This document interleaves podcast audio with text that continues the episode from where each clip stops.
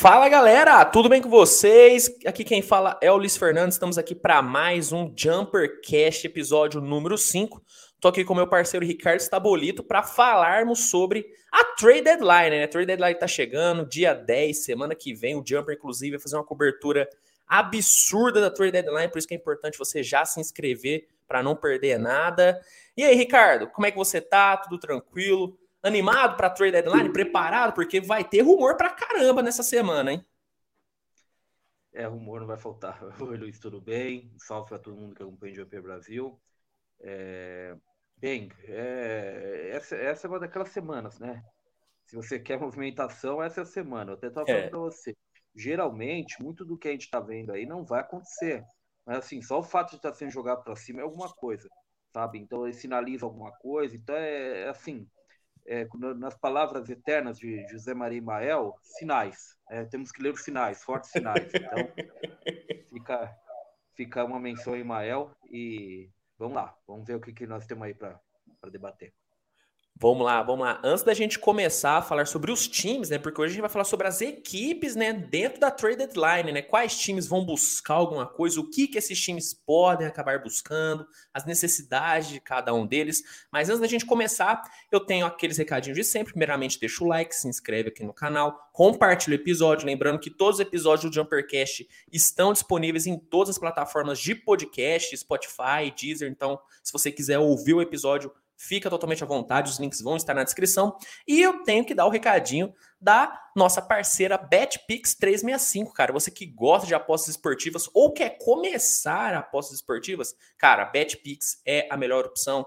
Saque rápido, não tem muita burocracia, é bem tranquilo, a plataforma é extremamente intuitiva e você pode apostar além no basquete, além da NBA, em todos os esportes, em todas as maiores ligas esportivas do mundo, cara. Então, Primeiro link na descrição, clica, se cadastre e aproveite, cara, porque a BetPix é sensacional e patrocina aqui, né, o Jumper, nossa parceira. Então dá aquela moral, é porque a gente precisa pagar o nosso League Pass, a gente precisa pagar as nossas contas aqui também, né, pessoal?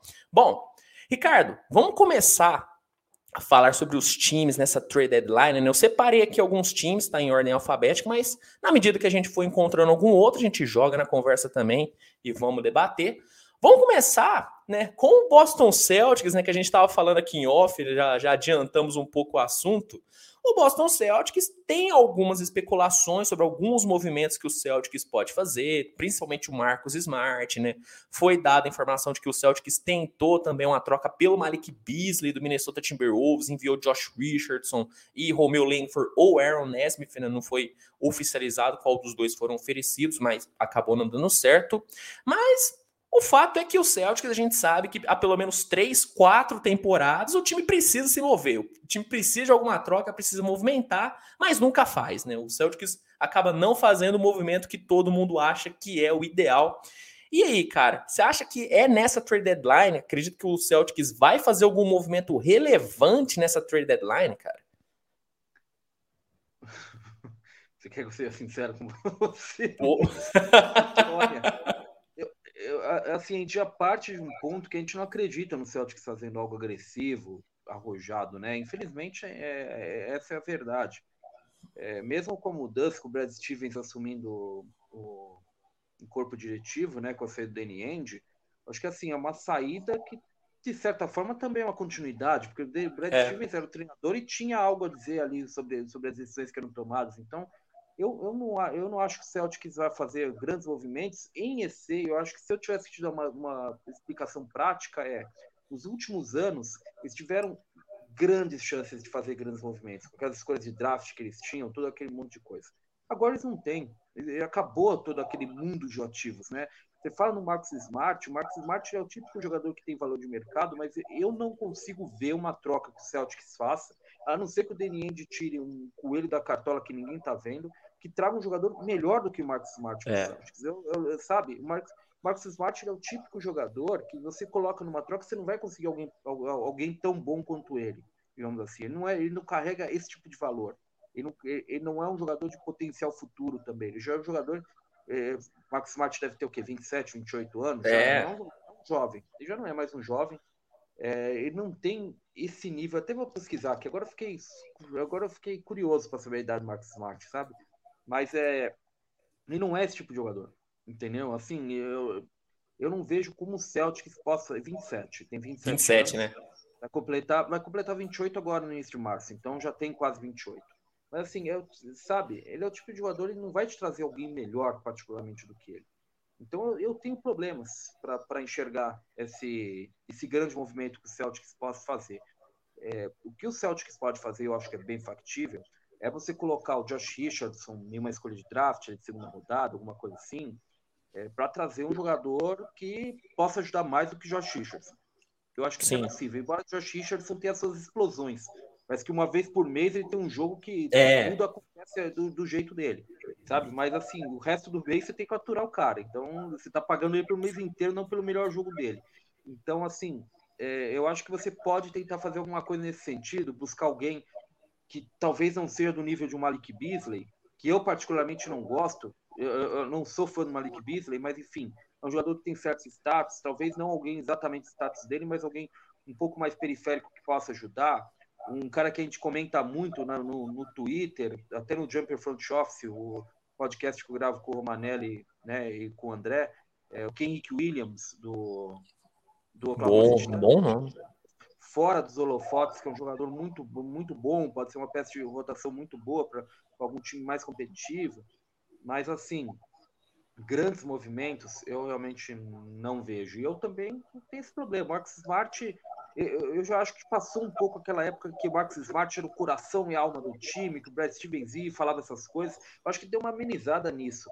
Mas ainda assim, é muito difícil você botar o Marcus Smart no mercado e conseguir um jogador numa troca do mesmo nível dele. Ele é um grande defensor, quando motivado, é um defensor de primeira linha, de all defensive team, com é, potencial ofensivo. Ele tem jogos que ele realmente decide para você, ele explode. É, eu acho que defensores do nível dele não costumam ter o jogo ofensivo que ele tem, a não ser que sejam astros. Né? É. A não ser que sejam grandes astros da liga. Eu sei que a gente está falando de Kawhi Leonard da vida, por exemplo. Então, é, eu acho que, sabe, eu, eu não vejo muito ponto de você trocar o Marcus Smart, a não ser que eles estejam temendo ele sair como agente livre, né? exatamente, exatamente. Eu, por exemplo, eu não sou torcedor do Celtic, mas se eu fosse torcedor, talvez um dos últimos jogadores que eu queria que saísse é o Marcus Smart, né? porque eu também concordo que eu vejo que ele perdeu um pouco isso de ser a alma do time. Já faz umas duas temporadas que, sei lá, eu não vejo ele com esse ímpeto mais, mas mesmo assim ele é disparado o melhor defensor desse time. Não tem um defensor que, que chega no nível que o Marcos Smart tem, que ele é realmente muito bom, né? O Smart a gente sabe, né, Ricardo, que se ele pegar uma temporada, conseguir se manter saudável e tiver motivado, é um jogador para estar tá no papo de depois.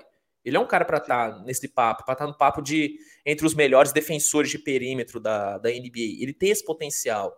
E aí você chegar numa, numa trade deadline é, meio estranha, assim, né? Onde não tem jogadores do nível tão alto assim sendo especulados e meter ele no mercado assim é, é complicado, né, Ricardo? Porque você não vai pegar nada parecido com ele, né? E aí é aquela história. Eu, eu, eu tô pensando, e aí é o problema que a gente tem e que às vezes não é o que eles têm lá, o que eles estão pensando lá. A gente está pensando em fortalecer o Celtics. E eu não sei se trocar o Marcus Smart é uma estratégia para fortalecer o Celtics. Exato. Eles não estão querendo trocar o. O Marcus Smart vai ser agente livre agora. Eu, estava esquecendo disso, estava comentando aqui, lembrei disso. Ele vai ser agente livre agora, e restrito.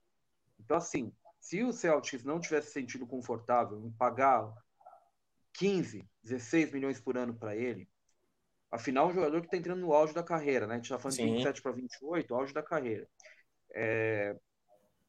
Se você não tiver seguro de que ele vai ficar, eu entendo trocar ele. Eu entendo você trocar, você está fazendo ali uma manobra para tentar conseguir alguma coisa pelo cara. Mas assim, é...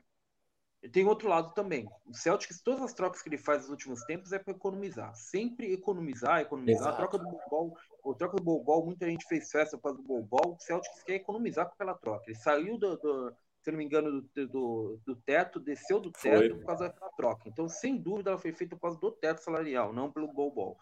É, agora fala-se que quer trocar o Schroeder, que é outro nome que está muito forte, que eles não querem, eles não querem nada. Eles só querem tirar o salário do Schroeder, Exato. sabe? Eu não vou por quê? Porque o Schroeder está numa situação muito parecida com, com o Smart. O Schroeder vai ser agente livre ao fim da temporada, eu acho que o Celtics tem mais claro na cabeça de que o Schroeder não é algo que eles queiram para o futuro.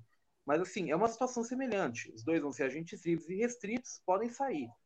Então, assim, vai saber se não é por isso, se não é porque eles não querem pagar o Marcus Smart ou porque eles não se sentem confortáveis, tipo, o Marcus Smart certamente vai ficar.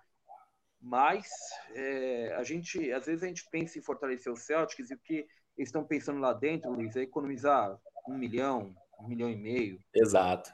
É, é frustrante para o torcedor, mas faz parte do jogo também, né? É verdade.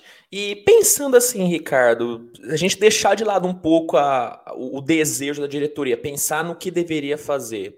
O que, que você enxerga que deveria ser a prioridade do Celtics? Assim, qual posição? Ou seria um reforço no banco? Porque a gente olha para o Celtics, a gente vê algumas deficiências bem claras, né? A gente vê que é um time que não é tão agressivo assim no rebote, apesar do Tatum ter melhorado muito, né? Liderar né, o time em rebotes, ainda falta algum um garrafão mais confiável. Não sei se o Robert Williams vai ser esse cara. Ou se olha um banco do Celtics não tão profundo assim. O que, que você enxerga como a necessidade assim do Celtics? Se fosse para realmente ir para essa trade deadline buscando reforçar, o que, que você acha que seria um ponto bom para o Celtics assim?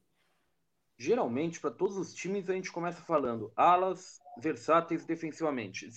Sempre, você vai ver isso. Verdade. Inclusive, verdade. o Lakers pode esperar, porque são alas versáteis defensivamente e arremessadores. Geralmente é isso que é, geralmente isso é o que todo time quer, todo time precisa, principalmente no NBA de hoje. Se o foco é trocar o Marcus Smart, eu acho que o Celtics está numa pegada diferente. Eu acho que o Celtics precisa, para começar, de um armador.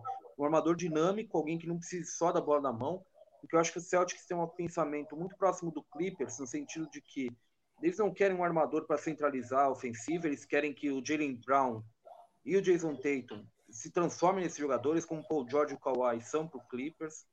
Então, acho que não é que esse armador tenha que ficar com a bola o tempo inteiro, mas ele tem que ser dinâmico. Ele tem que te ajudar fora da bola, ele tem que arremessar bem, tem que se movimentar bem sem a bola, tem que é, pegar rebote, como você disse. O Celtics é um time que costuma ter problema crônico em rebote, mas ao mesmo tempo é um time que você olha para a rotação de pivô, não é a rotação de pivô que vai te comprometer, então acho que é uma coisa um pouco mais sistêmica o que, o que acontece com eles. Então, acho que a primeira coisa que eles têm que pensar, até sabendo que o Marcus Smart é a grande moeda de troca, eu acho que é um armador dinâmico, alguém que consiga fazer várias funções para você.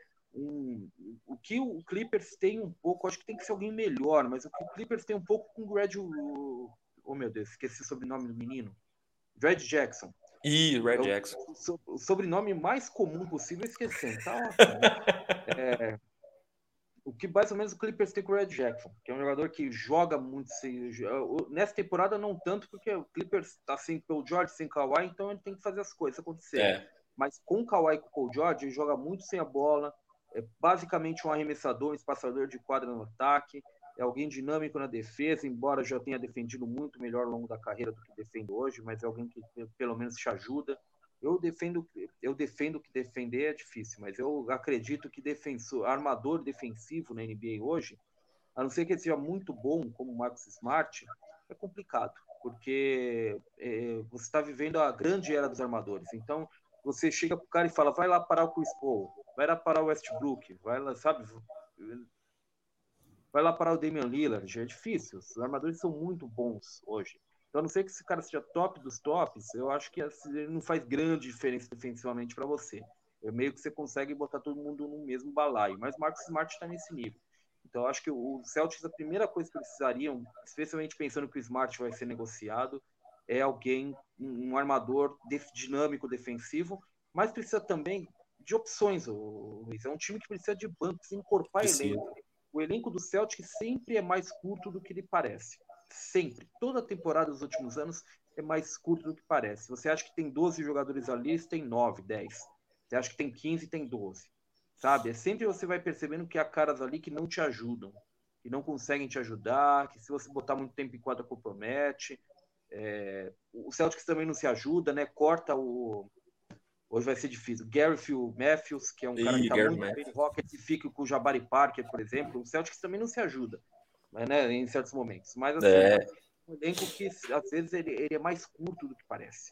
Então acho que é sempre encorpar elenco, conseguir mais opções, conseguir alguns jogadores que consigam jogar, né, entre aspas, é, é, é um ponto importante para o Celtics também. Mas primeiro de tudo, se você vai trocar o Smart, você precisa de um, de um outro armador dinâmico nos dois lados da quadra para você complementar o Brown Tatum.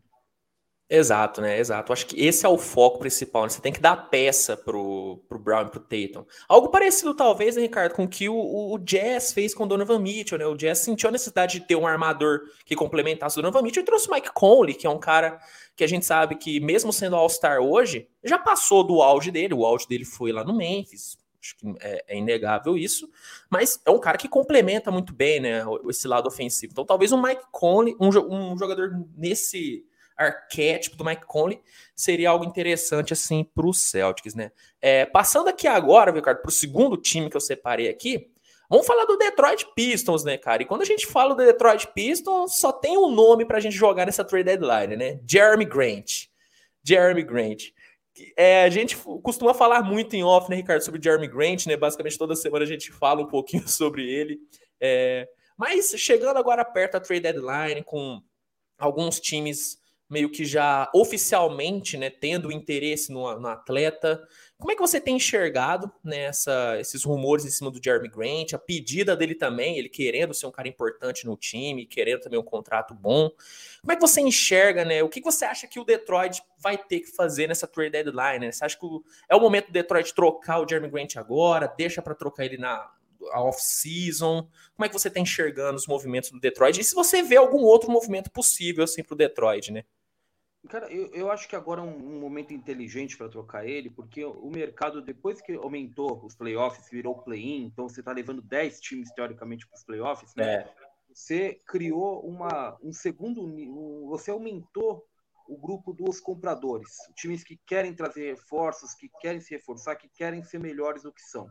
Porque você tem duas outras vagas abertas ali para classificação. Então, um time como o Sacramento, que não vai para os playoffs desde que eu sou criança, quase, é, sabe, então é, é um tipo. E o pior é que é verdade. Eu, é verdade. Eu era, um adolescente quando o Kings foi pro essa última vez. É impressionante. Eu nunca vi o Kings no playoff, Ricardo. Eu nunca vi o Kings é. no playoff. Pra gente que é jovem, a gente não viu, entendeu? Aí o, o Kings. É, o Kings vai ser um, o Kings ele tem potencial para ser um comprador no mercado. Quando você abre de 8 para 10, você abre o leque de classificação, porque o play-in é um tipo de playoff. Você está no play-in, é. você está dois jogos de fazer playoff, sabe? É, é muito claro, dá chance para todo mundo. Abre o leque é para todo mundo passar. Consegue aumentar é... o preço do ingresso, né, Ricardo? Também. Exatamente. Tudo, cara, eu, como torcedor do Orlando Magic, eu sei muito bem como é importante para um time chegar em oitavo lugar nos playoffs só para vender quatro, dois, três jogos a mais de ingressos a um preço exorbitante nos playoffs. Torcedor do Thunder agora... aqui também sabe, Ricardo? Também sei como, como que é chegar na primeira rodada. Então, é, é isso. Eles querem, é, assim, é muito dinheiro se jogar nos playoffs é muito dinheiro porque você tem um, um extra ali de venda de produtos licenciados, de jogos em casa, é, são ingressos mais caros, porque playoff é um outro nível de competição, a gente sabe Transmissão disso. na TV também, né? Transmissão na TV, visibilidade, tudo está envolvido aí, né? Aí você tem tudo isso é, que você tem que colocar na, na, na, na balança. Então, acho que o Pistons com o Jeremy Grant, por exemplo, num mercado em que os, os vendedores, obviamente, diminuíram, se os compradores aumentaram, ele tem uma peça que, é, que é premium. Né? O, o Jeremy Grant é o tipo de jogador eu acho que assim, ele já foi mais o tipo de jogador que completa um time. Eu acho que já. hoje, depois de passagem pelo Pistons, eu acho que ele é um jogador um pouco com, uma, com um foco um pouquinho diferente. Quando ele chegou no, no Pistons, depois de jogar muito bem pelo, pelo Nuggets, né? Ele era um jogador que complementava time. Você jogava ele, claro. exercia qualquer posição, ele defendia qualquer jogador. Era um jogador super versátil, um jogador que não exigia muita bola na mão. Hoje, depois de passar pelos Pistons, a gente já percebe que, sabe, ele quer, ele quer ter um volume ofensivo, sabe? Ele se vê como um outro nível de jogador. E até acho que isso é um problema, de certo modo. Eu não acho que o Jeremy Grant, eu, às vezes eu olho para o Jeremy Grant, eu não acho que ele é um jogador do nível que, que ele acredita uhum. um time realmente competitivo. No Pistons talvez ele seja, um time realmente competitivo talvez não. É, mas é, ele também não faz sentido dentro da reconstrução do Celtics, do, Celtics, do Pistons. É, um jogador de 27, 28 anos de novo, num time que Cade Cunningham, com Killian Reis, Isaiah Stewart, então assim, né, com, novatos, com caras muito jovens, então ele é meio que sem sentido ali, né, não há muito sentido para ele estar tá ali. Então acho que assim, o Pistons faz bem em trocar ele, acho que é um momento que ele vai conseguir muito valor. Como eu disse para você, eu acho que você tem dois níveis de time, eu acho que o Celtics não é o time para o Jeremy Grant, eu acho que Quem está atrás de Jeremy Grant são os dois extremos. São aqueles times que estão lá em cima querendo complementar, arredondar um elenco para competir pelo título. Ou o time que está com, com, a água batendo no pescoço e que quer, quer subir, quer chegar em algum lugar. Um Hawks, um Knicks da vida, que estão vendo que a temporada pode ir para o espaço, pode nem chegar para um play-in. Então, um time desesperado pode tacar nele. Um Wizards, por exemplo, que é, que é o favorito, dizem favorito para pegar ele, né? O Wizards é um time que precisa chegar em play-in, pelo menos, para mostrar para o Bradley Bill que é competitivo é. para ele renovar contrato. É uma situação complicada do Wizards, então ele pode ser, pode fazer sentido, sabe? É, eu acho que são esses dois extremos que vão atrás dele, mas eu acho que tem muito mercado de Jeremy Grant, sem dúvida. Ah, com certeza, né? Ele, ele, eu também concordo com você que hoje eu já enxergo o Jeremy Grant como um cara que quer ter um protagonismo no time. Na época do Denver, não. Talvez na época do Denver, viu, Ricardo, se fosse hoje, talvez ele fosse ainda muito mais procurado do que está sendo hoje, porque hoje ainda tem essa, essa questão, né? De caramba, vou trazer, por exemplo, Wizards, que eu, eu também concordo que talvez seja a grande opção, assim, a melhor opção para ele. Mas o Wizards, por exemplo, traz o Jeremy Grant sabendo que ele vai querer dividir a bola com o Bradley Bill, que ele não vai querer ser só, só mais um. Porque meio que, ok, a gente sabe que o Wizards está com a esperança de convencer o Bradley Bill, mas eu particularmente acho muito difícil o Bradley Bill ficar na próxima temporada. Eu acho bem complicado, assim. É, então, meio que o Jeremy Grant já vai ter esse sentimento de caramba, tô aqui no Wizards, o Bill não vai ficar. Então, vou dominar o time para mim, né? Então essa questão pega, né, um pouco, que, né? Eu acho que ele tá pensando, se der tudo errado pro time, dá tudo certo para mim. Que é, exato. É, eu, eu, eu, eu acho que até por isso também é uma opção inteligente para, para o Jeremy Grant também. O Jeremy Grant, a gente vê esses rumores, né, Luiz, de que ele quer ter volume ofensivo para onde ele for, que ele já quer assinar uma extensão prévia de mais de 100 milhões, sabe? E se é para ser tudo isso, eu acho que ele tem que ir mais do que um. Não é para o time do topo que ele vai, para arredondar o time campeão. Ele quer buscar alguém desesperado mesmo, para fazer alto investimento nele, sabe? Então aí eu acho que o Wizards faz bastante sentido, assim como o Hawks faz sentido. É... No Oeste eu não acho que faz tanto sentido, porque os times de play-in eles não têm o que dar. A gente vê Exato. um Hawks, um, um, sabe, a gente vê um Hawks, a gente vê um, um Wizards, eu acho que eles têm moedas de troca para fazer esse negócio. O Lakers não tem. Não o Lakers, sinceramente, gente, o Lakers não tem. Talvez o Lakers consiga o Jeremy Grant. Se chegar no final das contas, a gente descobrir que Taylor Horton Tucker em uma escolha de primeira rodada é a melhor proposta que o Pistons tem, o Pistons vai lá e vai ter que aceitar isso. Mas a princípio, eu acho que tem muita gente no mercado que pode Nossa. fazer uma proposta melhor do que essa. A não ser que o Pistons ame o Taylor Horton Tucker, eu acho que tem muita gente que pode fazer propostas melhores. Então, assim, Lakers, Clippers, eu acho que não são, eles não têm as moedas ideais para fazer essa troca. Eu acho que está mais do lado leste quem tem. Também acho. Quem, quem tem essas moedas, sabe, Luiz? É porque no leste, por exemplo, Ricardo, se a gente for só jogando aqui, ah, um Hornets, Hornets tem peça para enviar por um Jeremy Grant. Wizards tem peça vamos no extremo, Bulls. Bulls, se quiser, tem peça. Tem peça lá para enviar. O Philadelphia, né, que também já foi especulado como possível destino do Jeremy Grant, tem peça para caramba. Então, é, realmente eu também acho que eu, eu não vejo o Jeremy Grant saindo do leste, não, viu? E um ponto bom, né, né, Ricardo, disso que falando, né, que ele tá querendo um time que seja bom para ele, para garantir, é que o Jeremy Grant tá chegando na fase da carreira onde ele vai assinar o, talvez o último grande contrato dele, né? A última oportunidade dele assinar o grande contrato dele. Então, ele com certeza tá pensando nisso, né? Se ele assinar um contrato de cinco anos hoje, nós estamos falando que ele vai estar no time até ele ter 33 anos. Então eu acho que a gente pode sentar aqui e falar com alguma segurança que o Jeremy Grant de 33 anos e não vai ser um jogador para receber 100 milhões por quatro Exato. anos. Parece muito claro que não vai ser assim. Então acho que ele, ele tem que pensar o Latrell Sprewell lá atrás no Knicks ele reclamou de uma extensão contratual com o Knicks falando que ele precisa colocar leite na mesa para as crianças. Né? Uhum, né? Então, exato. o está pensando nisso. Tá bom que esses caras estão reclamando de bilhões, né? Não é o leite da criança. É, é. Mas é, eu acho que a, a, o propósito, o princípio, digamos assim, é esse. O Jeremy Grant também está vendo que é o momento dele capitalizar. Eu acho que muitos jogadores também, Luiz, e, e, até por isso eu reclamo de quem faz conta com o dinheiro do, dos outros de jogadores da NBA, quem comenta falando, ah, o cara pode receber menos para ir para um time campeão e tal.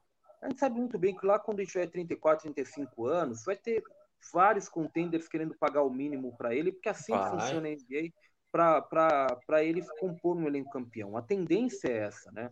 Então, assim, eu, eu você quer saber? Você quer, você, você pode conseguir um grande contrato? Abocanha, cara, porque eu não vou fazer conta com o dinheiro seu. Exato. Não, a gente tem alguns exemplos na última temporada. O PJ Tucker, né? o PJ Tucker, vamos ser sinceros, cara, o PJ Tucker ele não imaginava que ele ia ser tão valorizado assim. Ele foi valorizado pra caramba agora, então o jogador tá mais do que certo, né, Ricardo? A gente sabe que tirando os excepcionais, LeBron, tirando esses é. caras, a maioria não vai meio que ter, não vai ter tão garantido assim, né? Então a, a oportunidade que tem, tem que abocanhar, né, Ricardo? Não, tem, não tem muito o que falar do cara, né? A maior parte dos jogadores da NBA vão chegar aos 34 anos. Se eles estiverem com a mid-level no time, eles estão bem. Estão muito bem. Porque, é, é, é, sabe, ou você, a tendência é ou você está recebendo menos do que isso, ou você sequer está na liga. Algum jovem tem é. comido o teu espaço porque, porque tem potencial, pode ser trabalhado. Então, é, você tem que ser muito relevante com 34, 35 anos para se manter na NBA. Então, quer saber? O melhor que você faz com 27, 28 é abocanhar tua grana, é fazer seu pé de meia mesmo, sabe? E vambora. É assim que funciona. Bom, se você for bom bastante, como eu disse, lá com 33, 34, alguém vai estar te oferecendo o mínimo para competir forte por um título né? Alguém vai te, lá com 33, 34 anos, você vai ser o Jeff Green, digamos assim. Exato. Sabe? Exato. É, é um bom exemplo, é um bom exemplo de um jogador que, que, sempre foi um cara que tinha muito talento, mas não foi, meio que não aconteceu, né? É, rodou, rodou, se colocou, conseguiu uma grana, né? Conseguiu ganhar um dinheiro e agora ele é uma peça ganhando o mínimo para um time campeão ou ganhando a mid-level, acho que ele assinou pela mid-level nessa última season. E é isso, a, a, carreira bem sucedida do jogador da NBA, ela meio que passa por esse tipo de, de trajetória. Então é assim que vai ser. Exato, exato. É, então, saindo aqui agora do Detroit, que basicamente é Jeremy Grant, né? O movimento que a gente espera e que talvez seja o único que vai acontecer pelo Detroit é esse Jeremy Grant. Vamos passar agora para um time, né, Ricardo, que talvez esteja entrando em reconstrução e essa reconstrução comece nessa trade deadline, que é o Indiana Pacers, né, cara? O Pacers já foi falado alguns meses atrás que o Pacers está assim é, convicto de que quer uma reconstrução e que vai disponibilizar Miles Turner, Carlos Lever, Domantas Sabonis. Hoje já é dito que o Sabonis não vai ser trocado, mas ele foi especulado sim. É, e tem uma grande expectativa no que, que o Pacers vai fazer, né? Se o Pacers realmente vai trocar o Miles Turner agora, se vai trocar Carlos Lever. Particularmente, já vou adiantando que eu, para mim, Carlos Lever já é jogador do Cleveland Cavaliers, tá? Eu acho que só falta assinar a pelada. É, eu acho, eu acho tá que só falta assinar. Tá naquela pegadinha daquele, daquele ícone, só falta assinar, né? Só, só falta assinar, falta um pequeno detalhe. É, falta um pequeno detalhe de assinar. Mas como é que você está enxergando esse Pacers, Ricardo? Você acredita que o Pacers realmente vai começar esse rebuild agora na trade deadline? Eu acho que o Pacers embarca um pouco no que eu falei, de poucos vendedores no mercado, ele olha para si, fala que eu não vou para lugar nenhum, então eu vou pegar esse pessoal aí, quem quiser comprar, que faça uma fila aqui que eu vou vender, eu vou, eu vou fazer um leilão, né? Ainda mais pelo coração desses jogadores aí, vamos fazer o um leilão. É, mas assim, sabe, eu, eu, eu também tenho um pouco de reticência. Eu acho que o Indiana é um time que costuma valorizar ser competitivo. Sim. Embora não seja nesse momento. Embora não seja nesse momento, eu não acho que seja particularmente competitivo esse time. Mas então, eu não acho que vai ser. O que eu quero dizer é, eu, embora eu acho que esses caras possam, devam ser trocados, eu não acho que vai ser uma reconstrução. Eu acho que eles vão. A minha impressão é, eles trocariam esse eh, Carlos Lever, Miles Turner, Justin Holiday, é, Torrey Craig, esses caras todos, acho que o elenco todo, quase, tirando Sabonis e Malcolm Brogdon, que acabou de assinar uma extensão. É, né? o Brogdon, se safou, né? Porque em situações normais ele ia estar nesse, nesse bolo aí, né? E eu acho que o Lakers, o Lakers, já tô pensando lá na frente, né? Eu acho que o Pacers é, se ele pudesse, ele não teria feito a extensão se ele soubesse que o caminho ia ser esse. Porque o Brogdon é uma boa moeda de troca. O Brogdon acho que tem Ótimo. muito time que pode. O, a gente estava falando aqui agora há pouco de armadores é, dinâmicos, Malcolm Brogdon. Esse Malcolm é o tipo Brogdon. de armador dinâmico. Faz defende de tudo, né? legal para posição. É, defende legal para posição, é ativo em todos as, uh, os quesitos do jogo, é, joga com a bola, joga sem a bola, é inteligente, já não é mais garoto. Aliás, não chegou nem NBA garoto, já tinha 24 anos quando chegou. Né? É. hoje já é um cara quase próximo dos 30 anos. Eu acho que ele seria, um, ele seria não, ele pode até ser na, na, na, na off-season um excelente médio de troca. Acho que tem muito time que pode ser pode se valorizar bastante com o Malcolm Brogdon. Mas, por enquanto, a gente não está falando de Malcolm Brogdon, está falando desses outros caras. Eu não acho que o Sabonis vai ser trocado. Eu acho que eles estão atrás de um grande negócio para o Sabonis que é difícil. Troca de astros, Luiz, é mais fácil na off-season do que na trade deadline. Na trade deadline, todo Verdade. mundo já está com o cap lá em cima, já está todo mundo batendo no teto ou acima do teto, querendo descer um pouquinho.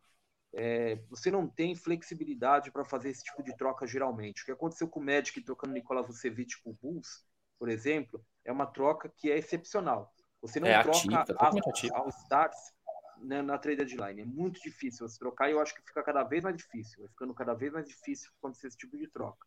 Então o Pacers está lá falando, ó, o, o Sabonis está disponível. Alguém bate na porta e pergunta, pô, quero Sabonis, o que, que você quer? Quero um jogador jovem, duas escolhas de primeira rodada de draft, aí faz aquela lista o cara fala, é. não, obrigado, valeu. Eu acho que essa é a situação com o Sabonis, sabe? Eu acho que o Indiana tem a clara impressão de que é, a não ser que venha uma grande troca, é mais interesse para eles montar em remontar em torno do Sabonis do que propriamente negociar ele pela primeira proposta que tiver. É, agora, por esses outros jogadores, eu acho que, que o Celtics, agora estou indo para trás, acho que o Pacers é, tende a trocar mesmo. Acho que o Caris Lever é importante, é um, um, cara importante, pode ser muito importante para alguns times. É esse tipo de, alarma, de alarmador ou ala, né? Hoje em dia as posições são meio que obsoletas, né? É esse tipo de ala que pode jogar sem a bola, pode jogar com a bola, te dá ofensivamente te dá muito caminho, te dá muita versatilidade. É... Miles Turner, eu acho que nem precisa falar. O Miles Turner não é uma sumidade, mas ele faz, ele protege o aro e espaça quatro. Essa combinação, essa combinação é muito difícil de encontrar num pivô. Você encontra até pivôs que façam isso, mas geralmente ele faz uma coisa bem e a outra nem tanto ou ele faz, sabe? Ou, ou ele é um arremessador que chuta 30% para três. Tem muito é. desse nele. Né? Aquele cara que você fala, ah, esse aí é um 3D, mas ele não marca tão bem e arremessa 31% para três. Então ele não é um 3D. mas mas é, é o rótulo. É, eu acho que o Miles Turner ele, ele espaça a quadra com alguma qualidade, ele protege o aro. Ele é melhor protetor de aro do que arremessador, mas ele é um arremessador capaz e eu, e eu gosto dele como reboteiro, algo que muita gente não gosta. Eu acho que ele não pega muito rebote, mas é um jogador que, que bloqueia próximo da cesta. Ele é um jogador. Eu, eu gosto do Miles Turner, eu gosto moderadamente do Miles Turner. É, e tem todos esses caras periféricos, né? Justin Holiday, Torrey Craig, todos esses caras que, que tão, caem na, na linha Kenrick Williams, que a gente falou mais cedo. São caras uhum. que não faz muito alarde, mas se colocar na situação certa, num contender, 15, 20 minutos por jogo, eles podem ser melhores do que eles são para o Pacers, sem dúvida.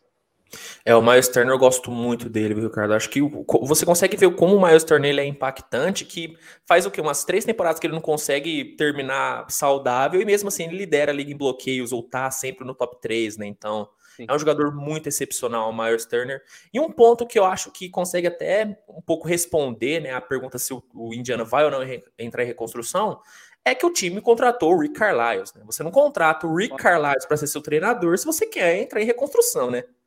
Exatamente. Eu acho que o que eles querem com essas trocas, até eu acho que eu soltei essa deixa e fui falar de outra coisa e não falei o que eles querem. Eu acho que o que eles querem, teoricamente, é o. Lógico, escolhas de draft, todo mundo quer escolha de draft em troca, né? Todo mundo que está vendendo no mercado quer mas eu acho que eles estão trabalhando aí mais por contratos expirantes até do que por jogadores propriamente, porque eles querem abrir um pouco esse cap extremamente engessado do, do Pacers para tentar remontar em torno dos Sabonis um elenco interessante. É, e eu acho que é possível, mas eh, com o Rick como você disse, com o Rick não vai ser reconstrução. Sabe, eu, eu acho que ele não tem potencial para ser do Case no Pistons. Eu acho que ele é um veterano que quer competir. E aí eu e assim, aí é muito claro para mim alguns caras que por a gente saber que o Carlisle gosta bastante, o Pacers vai pesado no mercado. Dorian Finney-Smith, do, do, Mavericks, por exemplo, eu, eu, corto meu braço se a gente não ouvir falar que o Mavericks está competindo com o Pacers por ele na off-season, porque o, Rick Carlisle ama o Dorian Finney-Smith. É, o Jalen Brunson acho que é mais difícil, mas o Dorian Finney-Smith, sinceramente, acho que é bem provável e eu acho que é esse tipo de jogador que o Pacers vai buscar. Jogadores que podem ser competitivos, que te dão uma, uma, dimensão competitiva, são caras que não precisam da bola, mas que se entregam em quadra. e que é exatamente o que eles precisam em torno de um cara como o Sabonis. Sabonis é um cara que, embora seja um ala pivô, a gente não está falando do Jokic também, mas é um cara que precisa da bola na mão. Ele é técnico com a bola na mão, ele passa a bola bem, ele, ele tem um jogo ofensivo extremamente versátil. Então, é, eu acho que você precisa munir, colocar em torno do Brogdon e do, do Sabonis jogadores que joguem intensamente sem a bola. E aí é, o, é o Finney Smith, é o molde Finney Smith que eles vão atrás sem dúvida. Ah, eu também acho, é muito, é muito estilo, é a cara do Rick Carlisle pegar o, o Dorian Finney-Smith agora. E Ricardo, vamos agora para Los Angeles então? Vamos falar dos agora dois sim. lá? É, vamos, vamos falar dos dois? Dois vamos começar... hoje, inclusive, né? Joga hoje, joga hoje. Hoje tem clássico de Los Angeles, inclusive, viu? É, vamos, falar, vamos começar pelo Clippers, né? O Clippers, em situações normais, a gente não ia estar tá falando do Clippers em trade deadline, porque na teoria já, já, já tava com o time ali. Paul George, Kawhi Leonard, todo mundo jogando. Mas não é isso que está acontecendo, né? O Clippers sofreu um baque gigantesco, perdeu todo mundo e tá se virando nos tentes, se virando bem, inclusive. Tá vencendo jogos chave aí, não tá passando vergonha, fazendo jogos bem competitivos, defesa boa. Tô gostando do Clippers, mas aí fica aquela dúvida, né? O Mastor até fez um publicou um texto já faz um tempo lá no Jumper falando sobre isso, sobre o Clippers no mercado, e a gente vai discutir um pouco sobre isso. O Clippers, Ricardo, é, tem três saídas, eu vejo três saídas para o Clippers nessa trade deadline. Buscar uma troca para reforçar o elenco e tentar ser competitivo buscar uma troca para piorar o elenco, mas como não tem escolha de draft, não faria muito sentido, e simplesmente não fazer nada e ir com o que tem. O que, você enxerga desse Clippers? Você acha que está indo para qual lado essa trade deadline para o Clippers? O grande ponto para mim é que assim não, não faz sentido você dar um passo para trás, porque não tem, como você disse, não tem escolha de draft, no Oeste, sinceramente, pela qualidade do Oeste, você vai ter que fazer força para não ir para os playoffs. Vai. Nossa. Esse Clippers aqui vai ter que, vai ter que se é, desfazer de muita gente para ficar pior do que certos times aí que estão na boca dos playoffs. O Spurs, por exemplo, é um time que está na boca do play-in e que é um time que realmente, assim, o Spurs não quer isso, sabe? Você sente o Spurs toda noite tentando lutar para não ser esse time e ele, ele é, porque o Oeste é muito ruim, sabe? Então, assim, é, eu, eu acho que o Clippers não tem essa opção de dar um passo para trás. Eu acho que é só se, se vai mudar, eu passo para frente. E aí eu acho que vai mudar, Luiz, porque você tem no, no Clippers, mesmo na situação em que você não tem Kawhi Paul George, um time meio à deriva, você tem alguns jogadores que estão especialmente à deriva, que estão um nível acima Verdade. Verdade. O que, que, que, que, que Sérgio Baca está fazendo no Clippers, por exemplo? É difícil. Porque o Clippers, além de você ter o Ivica Zubat, que, obviamente, né, é o titular, é, o Clippers acabou acertando um reserva no Aze Hartenstein que eles não estavam imaginando. Então, o, o Ibaka é um cara que você coloca ele em quadra, mas ele não tem muito espaço ali. Então, é, é um cara que você, teoricamente, tem que negociar. Eric Bledsoe tem futuro no Clippers? Ele, ele vem jogando relativamente bem ao, ao nível Eric Bledsoe, mas assim, é um cara para futuro? Não, ele foi um paliativo é. trazido, ele foi um paliativo trazido no off-season para tentar suprir um, um vácuo que existia atrás do Red Jackson de um jogador um pouco mais dinâmico. E acabou ganhando mais tempo porque foi machucando todo mundo e ele precisou jogar mais. Mas assim, é um jogador que para futuro pensar o Clippers não. É, você pode pegar os minutos dele, por exemplo, distribuir entre o Amir Coffey, por exemplo, que está sendo uma revelação também. Nossa, que achado sabe? Um, um achado pro Terence Mann, que podia até jogar um pouquinho mais do que ele está jogando, de tempo de quadra, um cara que já tem um contrato novo, tem que fazer valer esse contrato, sabe? Tem, muito, tem muitos calouros lá esperando por espaço, né? Tem o Keon Johnson, por exemplo, esperando por espaço, também o, o BJ Boston, que está jogando um pouquinho mais, mas que é um cara que, se você acredita, você aumenta o espaço dele. Então, acho que a questão com o Clippers é, num, mundo ideal, talvez o Clippers fosse time para ficar parado, esperando coisa. Mas há jogadores ali que, que meio que te encaminham para trocar, sabe? Que meio que te direcionam para trocar com alguém. Então, se houver mercado para Sérgio Baca, para Eric Bledsoe, para Luke Kennard, Luke Kennard. Tem, né, tem espaço na rotação, mas é um jogador muito caro. Marcos Morris, a gente está ouvindo falar, mas Marcos Morris é um jogador que é muito criticado. Eu, enquanto ele não estiver batendo em ninguém, eu acho que ele é um bom jogador. Acho que ele é o tipo de ala que Exato. a gente está pedindo aqui, Luiz é o ala dinâmico nos dois lados da quadra, marca múltiplas posições, é um cara durão, um cara que sabe competir. É uma pena que ele passe do, do, do limite da competição várias é. vezes, mas eu, eu não trocaria ele, por exemplo. Eu acho que ele é uma peça interessante. Mas, sabe, é, é um elenco do Clippers que tem esses caras que pedem uma movimentação. Eu não sei, agora, essa movimentação aí para cima, para baixo, vai melhorar, vai piorar, vai trazer escolha de draft, vai coisa. Não sei. Eu só sei que esses caras simplesmente não fazem sentido. Então, então a tendência é que eles saiam de alguma forma. Eu imagino que o Ibaka, mesmo tendo, tendo uma temporada muito estranha, ele tá muito estranho, Ibaka, né? Mesmo assim, há um contender certamente esperando com 15 minutos a 18 minutos do jogo com o Ibaka no banco de reservas. Tem alguém que pode aproveitar ele, tem certamente um Warriors querendo, né? Um, alguém assim que queira fazer isso. E se o Clippers conseguir uma escolhazinha de segunda rodada, um Damian Lee, numa troca, alguma coisa assim, legal, né? Exato, exato. Eu vejo esse elenco do Clippers, né? Porque assim, a gente, a gente, tentando imaginar, né, esse Clippers saudável, seria um elenco muito forte, né, cara? A gente vê um, um time que tem jogadores extremamente versáteis, né? O Eric Bledsoe, apesar de estar longe do auge dele, Eric Bledsoe é um jogador, pô, te entrega uma defesa, não é o mesmo defensor que já foi há, há um tempo atrás, mas é um bom defensor. No ataque, faz o feijão com arroz, infiltra, chuta para três, consegue fazer feijãozinho com arroz bem feito. Luke Nard, bom, ótimo chutador, ótimo chutador. Não gosto muito dele na defesa, mas é um ótimo chutador. E é um cara que mesmo tá nessa temporada estranha, né, Ricardo? É um cara, é um cara que, que te entrega cara te entrega a proteção de ar, jogador importante para playoff, como ele foi importante para o Toronto, né? Aquele Toronto, o Ibaka foi um encaixe perfeito para aquele time. E o Red Jackson, né, que vive um, um ótimo momento, e agora o, o, Clippers ainda achou o Amir Kofi, que ninguém esperava nada desse menino, e tá jogando uma barbaridade. Então, é, é, até é triste, né, cara? A gente vê um time com potencial tão alto assim que não vai conseguir chegar, né? Porque não vai conseguir. É, é impossível. É difícil falar impossível, mas é muito difícil a gente imaginar esse Clippers passando uma primeira rodada de playoff, talvez, né? A gente chegou em fevereiro e a gente não tem perspectiva do Paul George em quadra. Então, chegando em março, cara, o Paul George não tem condição de.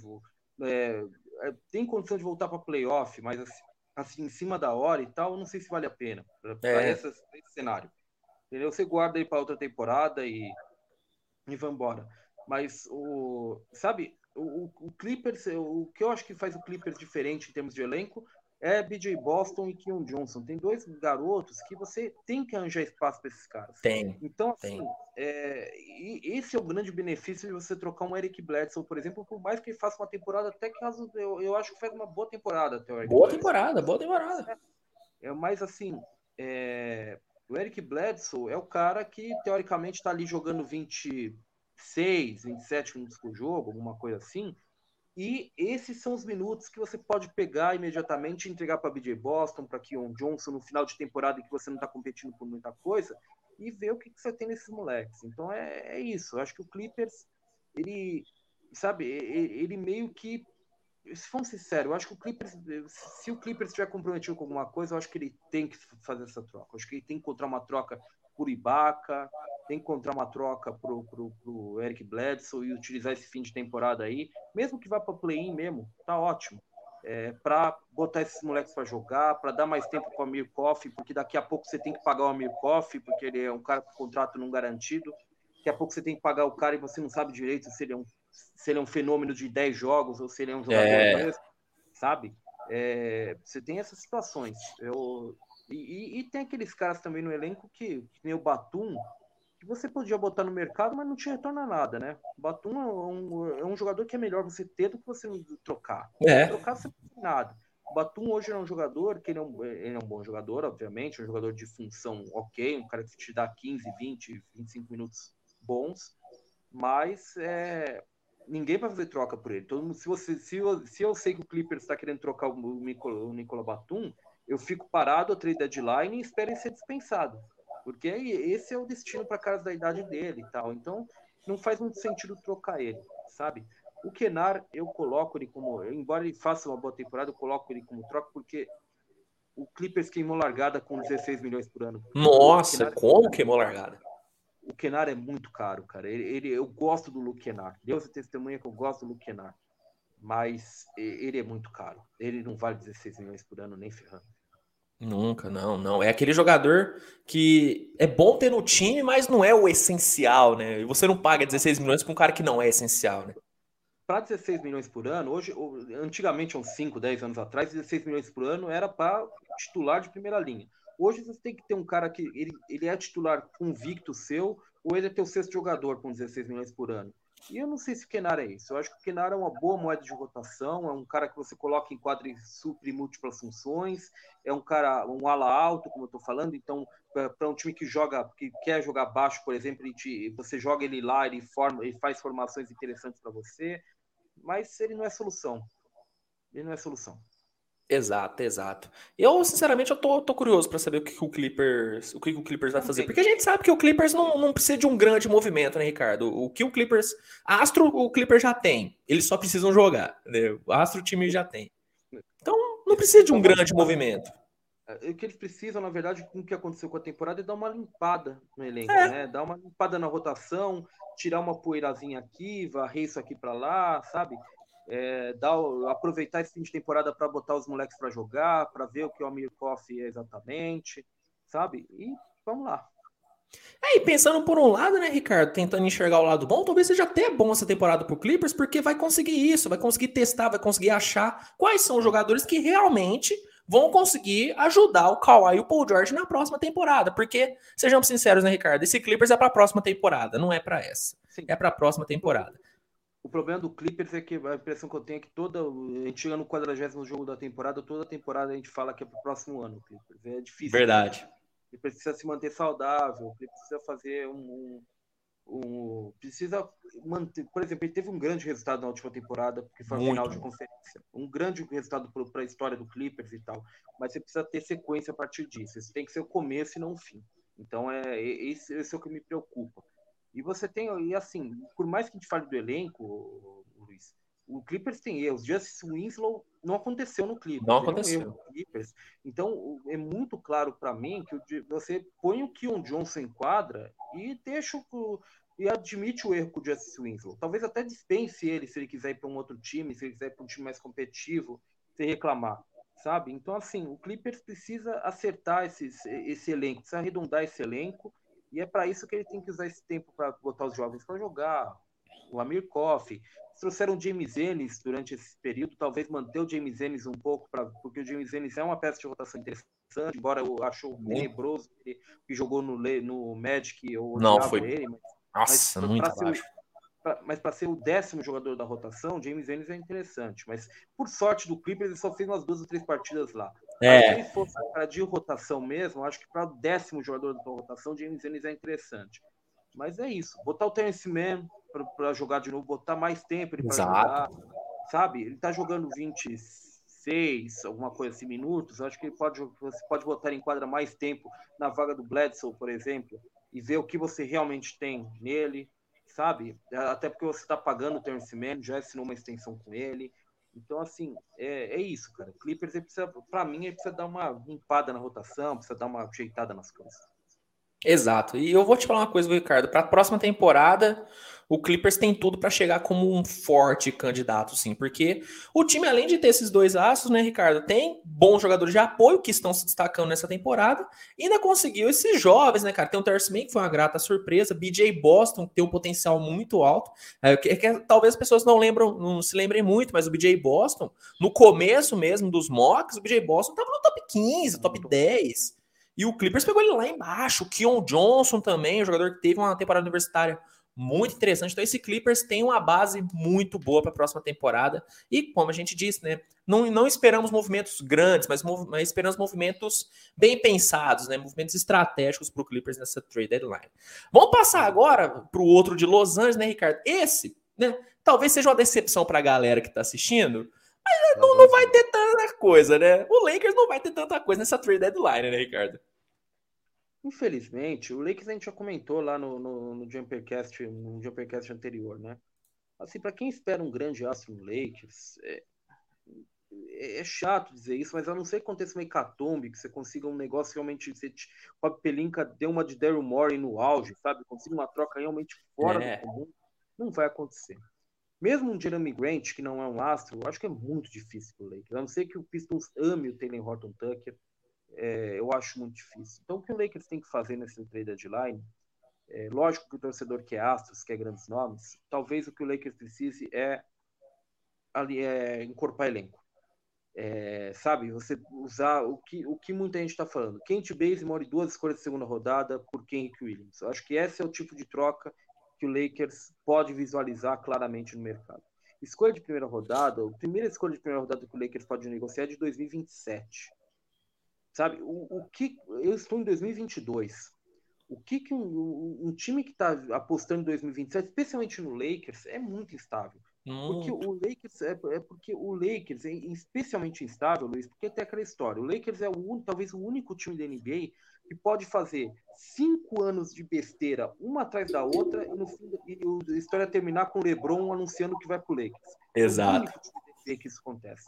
Então a escolha de 2027 do Lakers, Deus sabe o que vai ser, sabe? o Lakers em 2027 pode ter, sei lá, é, Anthony Edwards, Carl Anthony Towns, sabe? É esse tipo de esse tipo de time, sabe? É, é o time que pode tirar uma contratação de um grande astro do nada, é, pode conseguir uma troca absurda por, por pouco, uma troca como a do Paul Gasol, por exemplo, lá no é. Esse é o Lakers. Então a escolha de 2027 do Lakers é uma coisa que ele, ninguém dá para prever o que vai ser a escolha de 2027 de alguém, mas a do Lakers especialmente é difícil de prever. É... E o Taylor Rotten Tucker que perdeu o valor de mercado. O Taylor Rotten Muito, nossa! Eu, eu, escrevi, Luiz, um texto gigantesco para o Jumper. Vocês só reclamaram do tão grande ele era na última temporada sobre a questão do Lakers com Alex Caruso e Taylor Rotten Tucker. Foi um texto que eu acho que deu nove páginas de Word. Assim, foi enorme o texto. É, tem que ter paciência para ler mesmo, mas é um bom, é, modéstia à parte, é um conteúdo muito bom. E o grande, grande percepção minha sobre Taylor Horton Tucker é que ele é um jogador de muito talento, ele pode fazer várias coisas, mas eu não sei o que ele é ainda. Eu não sei de todas essas várias coisas que ele pode fazer, eu não sei exatamente o, qual é o carro-chefe do jogo dele. É, para ser sincero, eu não consigo falar nem a posição do Harton Tucker, tá? Eu não consigo cravar se ele é ala, se ele é ala armador, se ele é ala pivô, não consigo dizer. Esse é o grande ponto. Eu acho que tem uma coisa nele que você pode contar. Ele, para mim, ele é um alarmador, mas ele é um alarmador extremamente forte. E isso é uma coisa que tem dado sucesso na NBA. Você pega Anthony Edwards, por exemplo, Sim. de cara tendo muito sucesso. É, Terence Mann, quando estava falando no Clippers na última temporada, por exemplo, é, são jogadores que é, esses alas armadores extremamente fortes, até porque os times estão jogando cada vez mais baixo, estão em, é, estão em alta. Você precisa de jogadores de outras posições, mesmo jogadores mais baixos, sejam fortes, que consigam entrar no garrafão, que consigam te dar vitalidade, né? E eu acho que o Taylor Horton Tucker te traz isso, mas em termos técnicos, eu, a minha impressão é que ele pode fazer muitas coisas, mas eu não sei o que ele faz exatamente a elite, sabe? Eu, eu não sei ainda. E tem esses jogos em que ele parece espetacular, que ele parece o futuro do Lakers, e na maior parte do mês ele é esse jogador que, que você fica, que você bota ele em quadra e você não sabe exatamente o que esperar, sabe? Ele é esse ponto de interrogação. Então é muito difícil alguém apostar nele, e eu acho que tem uma questão muito boa. Eu estou falando demais hoje, Luiz, você me desculpa, mas é, essa, é, eu acho que dessa que vez isso, é interessante que eu vou falar. Ah, sensacional. É o Kevin O'Connor, do The Ringer, se eu não me engano, falou que o Taylor Horton Tucker é um jogador que ele tem problemas no mercado, os outros times, porque o contrato dele ele foi muito bem amarrado para Taylor Horton Tucker e Rich é. Paul, obviamente. O, uhum. Rich Paul sempre faz bons negócios, né? É, Rich Paul ele manda na NBA. É impressionante o que esse cara faz. Mas assim, é, e não falo isso pelo bom sentido, acho que isso é uma crítica aos times, mas enfim. É, o contrato dele, ele é até 2023, 2024, só que é uma player option. Então, player option, assim, é. Então, então, assim, mesmo o time que confia, que fala, eu acho que o Taylor Horton Tucker é um craque, cara, eu vou pegar ele, ele vai jogar no meu time, ele vai jogar, ele vai ser pica, com perdão a palavra. Mas, é, sabe, esse cara, esse time, na, no fim da próxima temporada, o Taylor Tucker simplesmente não ativa a cláusula contratual de é. 10 milhões, ele vai ter que meter 30 milhões na mão do Taylor Tucker, 20 milhões na mão do Taylor Tucker. Então o contrato dele é extremamente desfavorável para os times também.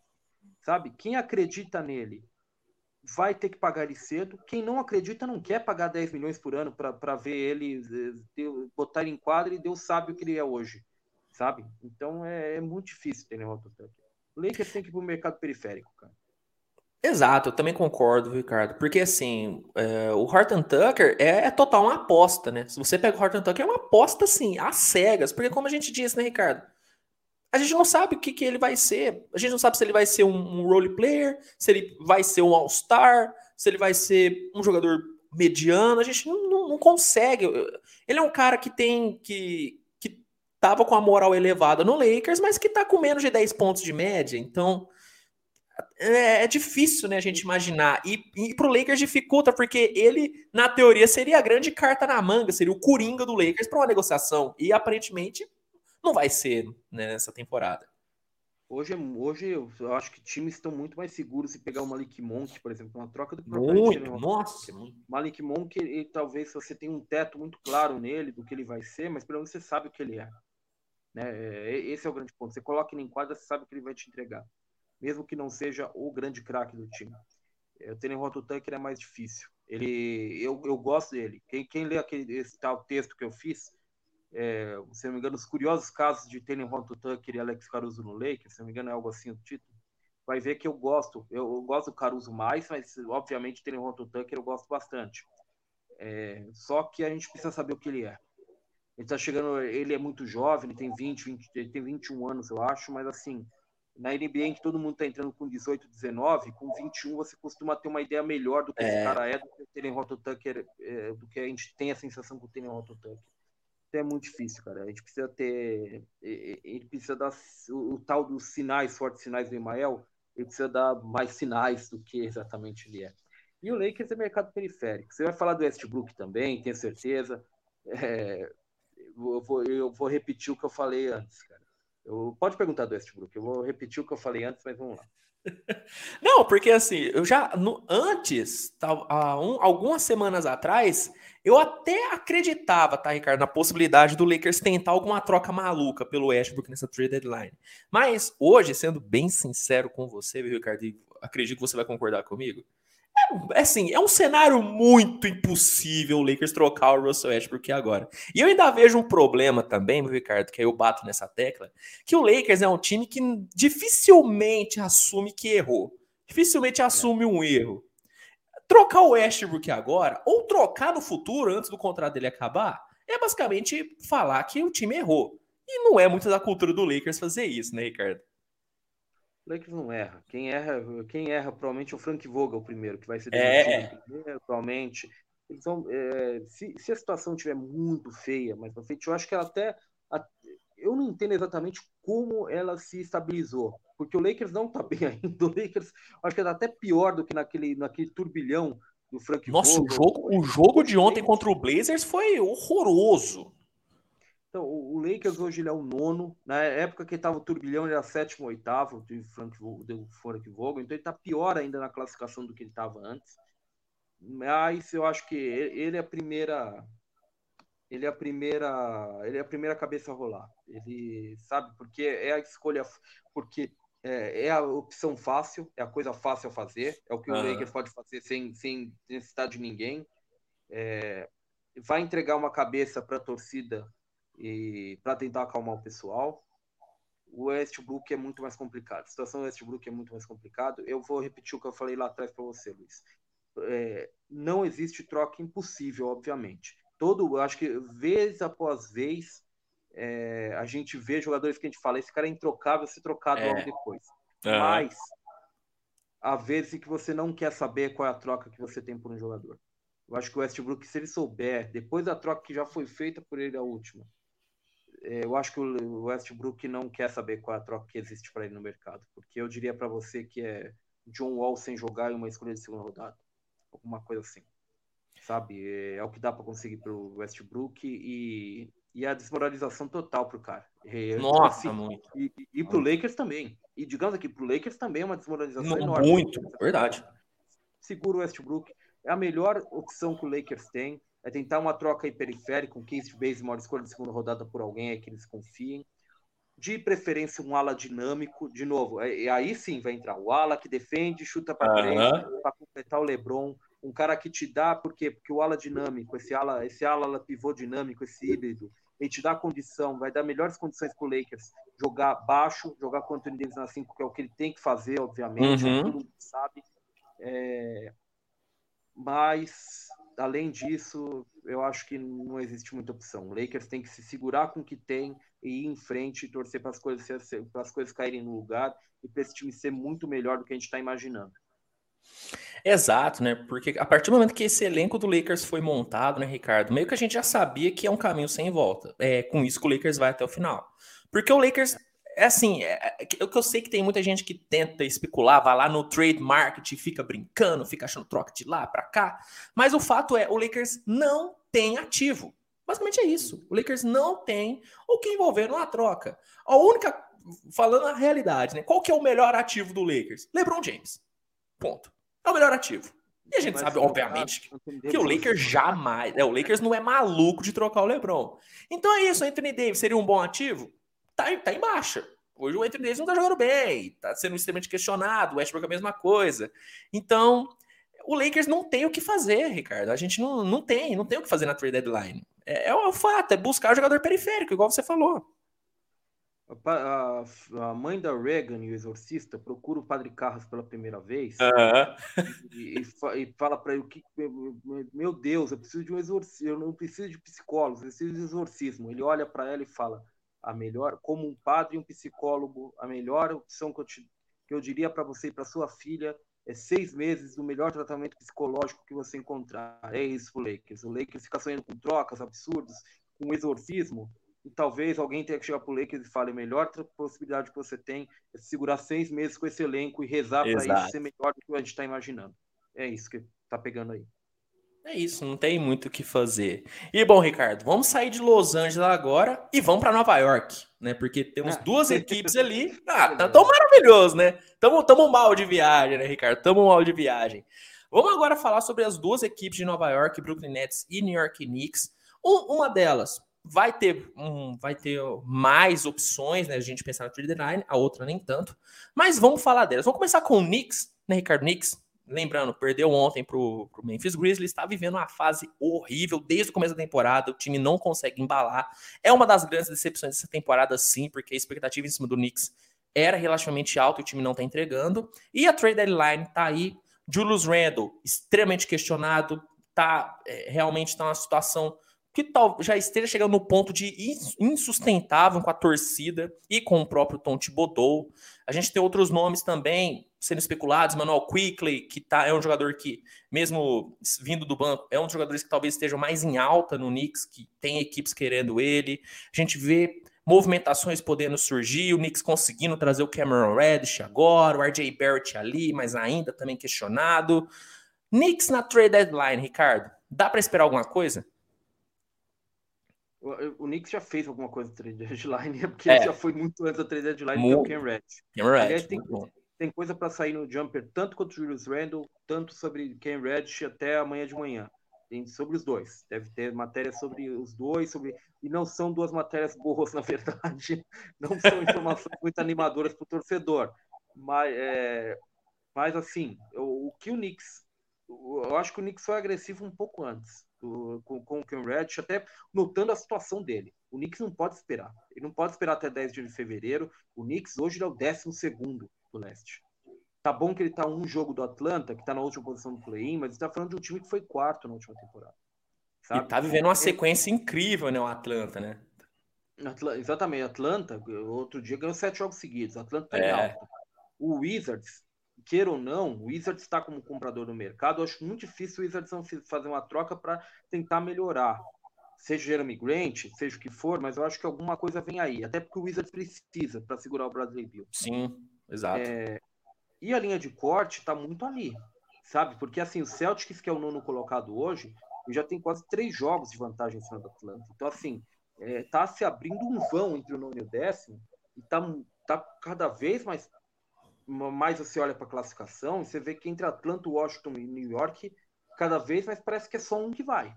Exato. É só um que vai entrar e, e, é, e é uma briga de foice no escuro entre os três, porque a situação não, não é legal entre os três. O Nem Atlanta, um pouco. É, Atlanta é outro time que a gente não vai falar aqui especificamente, mas é um time que está ativo. Jeremy Grant é um cara que interessa. O Atlanta tem algumas moedas de troca, pode se movimentar, tem um elenco até mais farto do que a gente imagina, às vezes. Então, é um time que pode ali trocar um ou dois jogadores de rotação. É, sabe, eu, o Knicks ele, ele tinha que se movimentar rápido. E eu acho que ele se movimentou, não sei se foi a escolha certa, mas enfim, eu acho que foi um bom valor a troca. Até a gente falou sobre isso. É. é o Kim Reddish pode não ser solução, mas é um bom valor que eles conseguiram na bom troca. Valor. Eles deram quase nada por um jogador que a gente sabe que tem potencial ali, a gente não sabe exatamente o que é, assim como tem o Horton Tucker, mas eu acho que ele até deu sinais mais consistentes do Horton Tucker, que pelo menos é um deu. jogador de basquete legal ali. No playoff, principalmente, né, Ricardo? Playoff passado, a gente viu um, um ótimo Cam Reddish, né? E, e, o interessante é que no playoff, quando ele voltou, ele foi muito bem na defesa. Nesses muito. jogos que é muito desfalcado do Hawks, ele foi muito bem no ataque. É, então, assim, ele é um, um, talento interessante, pode jogar nos dois lados da quadra e tal, mas eu, o Knicks vai ter que descobrir direito o que, que tem ali, mas o, Knicks conseguiu uma, uma, um, um, valor interessante em troca. Agora, sinceramente, Luiz, a, a gente fala muito sobre Julius Randle, por exemplo, trocar, eu sei que esse é o ponto, realmente, mas é, é, outra daquelas trocas que você olha e fala, o Knicks consegue, há mercado para Julius Randle, o Knicks fazer uma troca e de fato melhorar? Eu não sei. Eu não sei se essa troca existe. Existe uma troca por Julius Randle, certamente, como existe uma troca por todo mundo. Mas eu não sei se o Knicks vai gostar do, da resposta. Embora não seja o John Wall e uma escolha de segunda rodada, uhum. eu não sei se o Knicks vai gostar do que ele vai ouvir da troca que existe na NBA para Julius Randle. Acho que é melhor eles tentarem segurar o Julius Randle e tentar encaixar ele um pouco melhor com o que eles têm. O Julius Randle precisa entender que esse é um time diferente da última temporada. Na última temporada ele fazia de tudo porque o time precisava. Esse time é mais capaz do que da última temporada, Muito mais. Então ele precisa, e, e, no geral, esse time, obviamente, como acontece nos times do Tom Thibodeau, já tem melhorado em relação ao início da temporada, mas times do Tom Thibodeau só funcionam com defesas top 10. O Knicks é está caminhando para lá, está quase chegando, mas o Knicks precisa ser melhor defensivamente, porque para um time do Thibodeau, sem uma defesa top 10, não vai para frente. É, até porque o Tom Thibodeau não é conhecido por ataques, né? A gente no... e, e, é um dos problemas do Knicks, né? O Knicks, o Knicks tem uma é, o Knicks tem um ataque bem abaixo. E eu falo, eu vejo muito torcedor do Knicks questionando: ah, mas o Tom Thibodeau tinha que dar um jeito no ataque. É, para mim é a mesma coisa de você reclamar que o Frank Vogel tem que dar um jeito no ataque. São dois treinadores que não são conhecidos por ataques, eles tá. se mantêm na defesa. Então você cobrar é até injusto com o cara, porque ele nunca mostrou isso na carreira, vai mostrar agora que sabe montar ataque, né, Ricardo? A gente tem que saber, a gente tem que cobrar de onde há o que entregar. Sabe? Exato. Eu não tô falando, eu não tô querendo criticar aqui o Thibodeau e o Frank Vogel. Frank Vogel foi campeão da NBA outro dia. Uhum. E com um bom trabalho. E com o Lakers que jogava direitinho, era um, um bom trabalho do Frank Vogel. Mas é, o Tom Thibodeau, a gente sabe que o Tom Thibodeau, ele é um técnico, ele é visto como um técnico top de linha na NBA, mas a gente sabe muito bem o que ele te entrega e é só meio que aquilo mesmo. Ele te entrega duas coisas, disciplina e defesa. Exato. Se o Knicks não for top em disciplina e defesa, o que ele não foi no início da temporada e por isso está nesse buraco, acho que até nas últimas, nas últimas três, quatro semanas até foi um pouquinho melhor em geral, mesmo que não esteja ganhando, ele está competindo melhor. É, ontem fez um jogo duro contra o Memphis. É, é, é isso. E se não tiver isso, não vai. Não vai acontecer. O Knicks foi quarto colocado do leste na última temporada, primeiro porque o leste estava totalmente aberto, Lógico, alguém tinha que ser quarto colocado, acabou sendo o Knicks. Ah, caiu no colo, cinco, né? É, quatro, cinco times brigando por aquela posição e acabou sendo o Knicks. É, e porque essas dois, esses dois pilares estavam muito claros. Disse, era um time extremamente disciplinado e uma defesa, acho que quarta melhor defesa em eficiência da liga. E essas são as bases do trabalho do Thibodeau. Hoje, se eu não me engano, o Knicks é o décima quarta, décima quinta defesa em eficiência da liga. Com uma defesa de meio de tabela, um time do Tibudô não, não consegue. Não vai. Exato, exato. E assim, e falando de troca mesmo do Knicks, né, Ricardo? Querendo ou não, né? A gente também não consegue. É, é algo parecido talvez com, com o Lakers, né? A gente não, não vê o que o Knicks pode realmente oferecer para de fato melhorar muito assim o elenco. Tem ótimos ativos, né? Emmanuel Quick é um cara interessante. O Derrick Rose, mesmo lesionado, a gente sabe, Derrick Rose quando voltar, é um excelente ativo, apesar de eu ter a opinião de que enquanto o Thibodeau foi treinador do Knicks, o Derrick Rose vai ser jogador do Knicks. O Thibodeau ah. não vai abrir mão do, do Derrick Rose. Mas é difícil a gente enxergar de fato o Knicks conseguindo né, ser realmente ativo né, durante a trade deadline. Né? O melhor ativo, o ativo realista que eles têm, talvez o melhor ativo realista que eles tenham, eu imaginando aqui, até abrir o elenco no, do Knicks, até para lembrar direito. Talvez o melhor ativo que eles tenham, pensando em trade deadline, uma, uma troca factível, é alguém ter interesse no Kimball Walker. Se alguém tiver interesse Verdade. no Kimball Walker, talvez essa seja a troca factível ali. Eles podem conseguir alguém mais jovem, sabe? Talvez.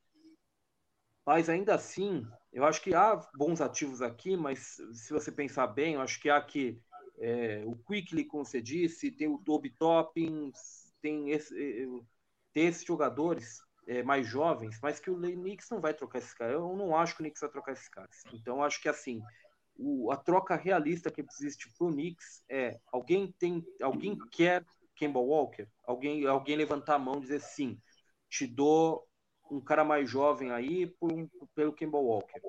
Não vai ser não vai ser uma sumidade, vai ser um jogador de reserva, um reserva interessante talvez, mas é isso, sabe? Eu, até porque o Knicks, a troca do Cameron Reddish a gente não viu acontecer, a gente não viu acontecer porque não tinha ativo hum, para isso. Exato. É, já começa por aí. O que não tinha ativo já tem menos ativo ainda. Não, quem imaginava que o, que o Knicks ia conseguir trocar o Kevin Knox, que estava encostado, pelo Cameron Reddish, que é um ótimo ativo, né, Ricardo? Então, é isso. O, o Knicks já tirou o coelho da cartola. Então agora o que o Knicks tem que fazer é entrar em quadra e fazer funcionar. É, e aí passa por muita coisa. E, inclusive, como você disse, Julius Randle. Julius Randle tem que se adaptar melhor ao que existe em quadro em torno dele, tem que defender melhor também. A gente sabe que ele não é um grande defensor, mas ele tem que defender melhor. Ele individualmente tem sido um defensor bastante complicado essa temporada.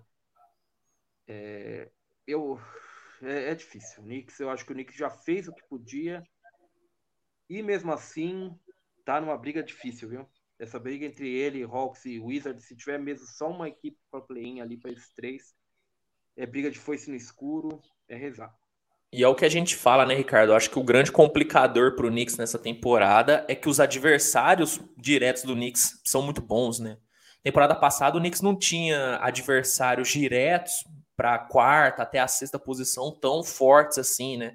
Nessa, pô, como você tem falado, Hornets, Hawks, são adversários duríssimos a grande, a grande questão é que na última temporada o Heat, o Hawks, que competia pela quarta posição com o Knicks, o Knicks, a grande diferença para eles é que o Knicks era um time regular, era um time constante. É, verdade. Você sabia o que o Knicks ia te entregar quando entrava em quadra. Disciplina, defesa. É isso que o Knicks, o Knicks não, isso não era negociável. Toda noite o Knicks tinha isso.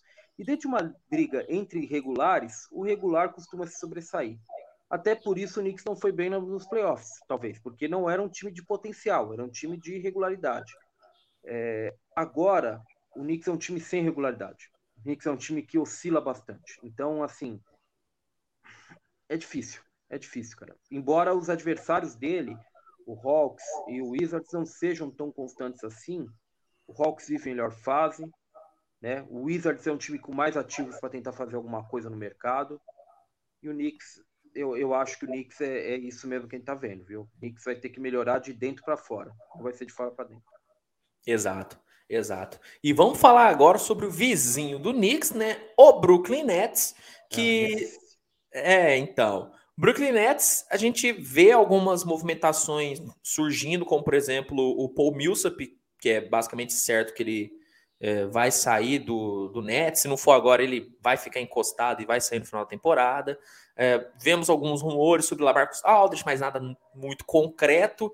Temos né, o grande rumor, mas aí é aquele rumor com um R maiúsculo mesmo, que é de James Harden no Philadelphia 76ers, que eu acho impossível de acontecer agora na trade deadline, mas é um rumor. E a gente vê o Brooklyn nessa fase ruim, né? A trade deadline chegando com o Nets chegando a seis derrotas seguidas, no momento péssimo e com cobranças, né? Um elenco como o Nets vai ter cobranças, sim, e é algo natural. E tem torcedor cobrando que o time eh, se movimente no mercado. O Clexon é outro cara também que tem gente é, comentando que pode ser trocado. É, você acredita que é, o, é, é a hora do, do Nets fazer alguma troca, Ricardo? Seria interessante mudar agora o elenco? A grande questão é que o Nets não tem Não, não, não tem de onde sair a troca. Eu fico olhando os rumores sobre o Nicholas Claxton. Nicholas Claxton é um tipo de jogador que não vai te trazer nada em troca. Ele tem salário de um milhão, um milhão e pouco, dois milhões. Não, ele não te traz nada em troca. Sabe, numa troca. Você, ele é o tipo de jogador que você troca com uma escolha de draft. Porque é um, é um contrato que é facilmente absorvível por alguém e que para bater salário é muito difícil. Ninguém tem um, um jogador de rotação interessante por ganhando 2,5 milhão, geralmente. É muito difícil, 3 milhões. É difícil. E se você tem, você segura, porque é um cara barato, você não quer trocar. Então eu não sei o que, que o Claxton te dá numa troca, mas eu sei que não é a troca por não é, não é assim, é uma troca que é difícil e que não vai ser a solução dos problemas dos Nets, a gente sabe disso, porque se, se existem problemas nos Nets, eles vão ser problemas grandes, porque você tem jogadores grandes ali, então os problemas tendem a ser grandes, se existe problema mesmo, racha ali. É, o Paul Millsap, o Nets vai fazer o seu trabalho mantendo ele até a trade deadline, vai explorar o mercado, mas Paul Millsap é claramente um jogador para o mercado de dispensa, é claramente um jogador que você dispensa e, e alguém pega. Não e tem, mercado, não tem troca. Hein?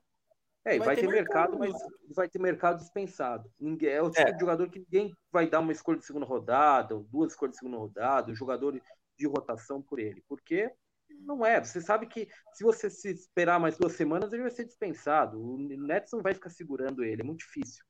Então acho que assim, também não, eu, não acho que é uma troca factível, assim como do Claxton, que eu não acho que melhore o Nets.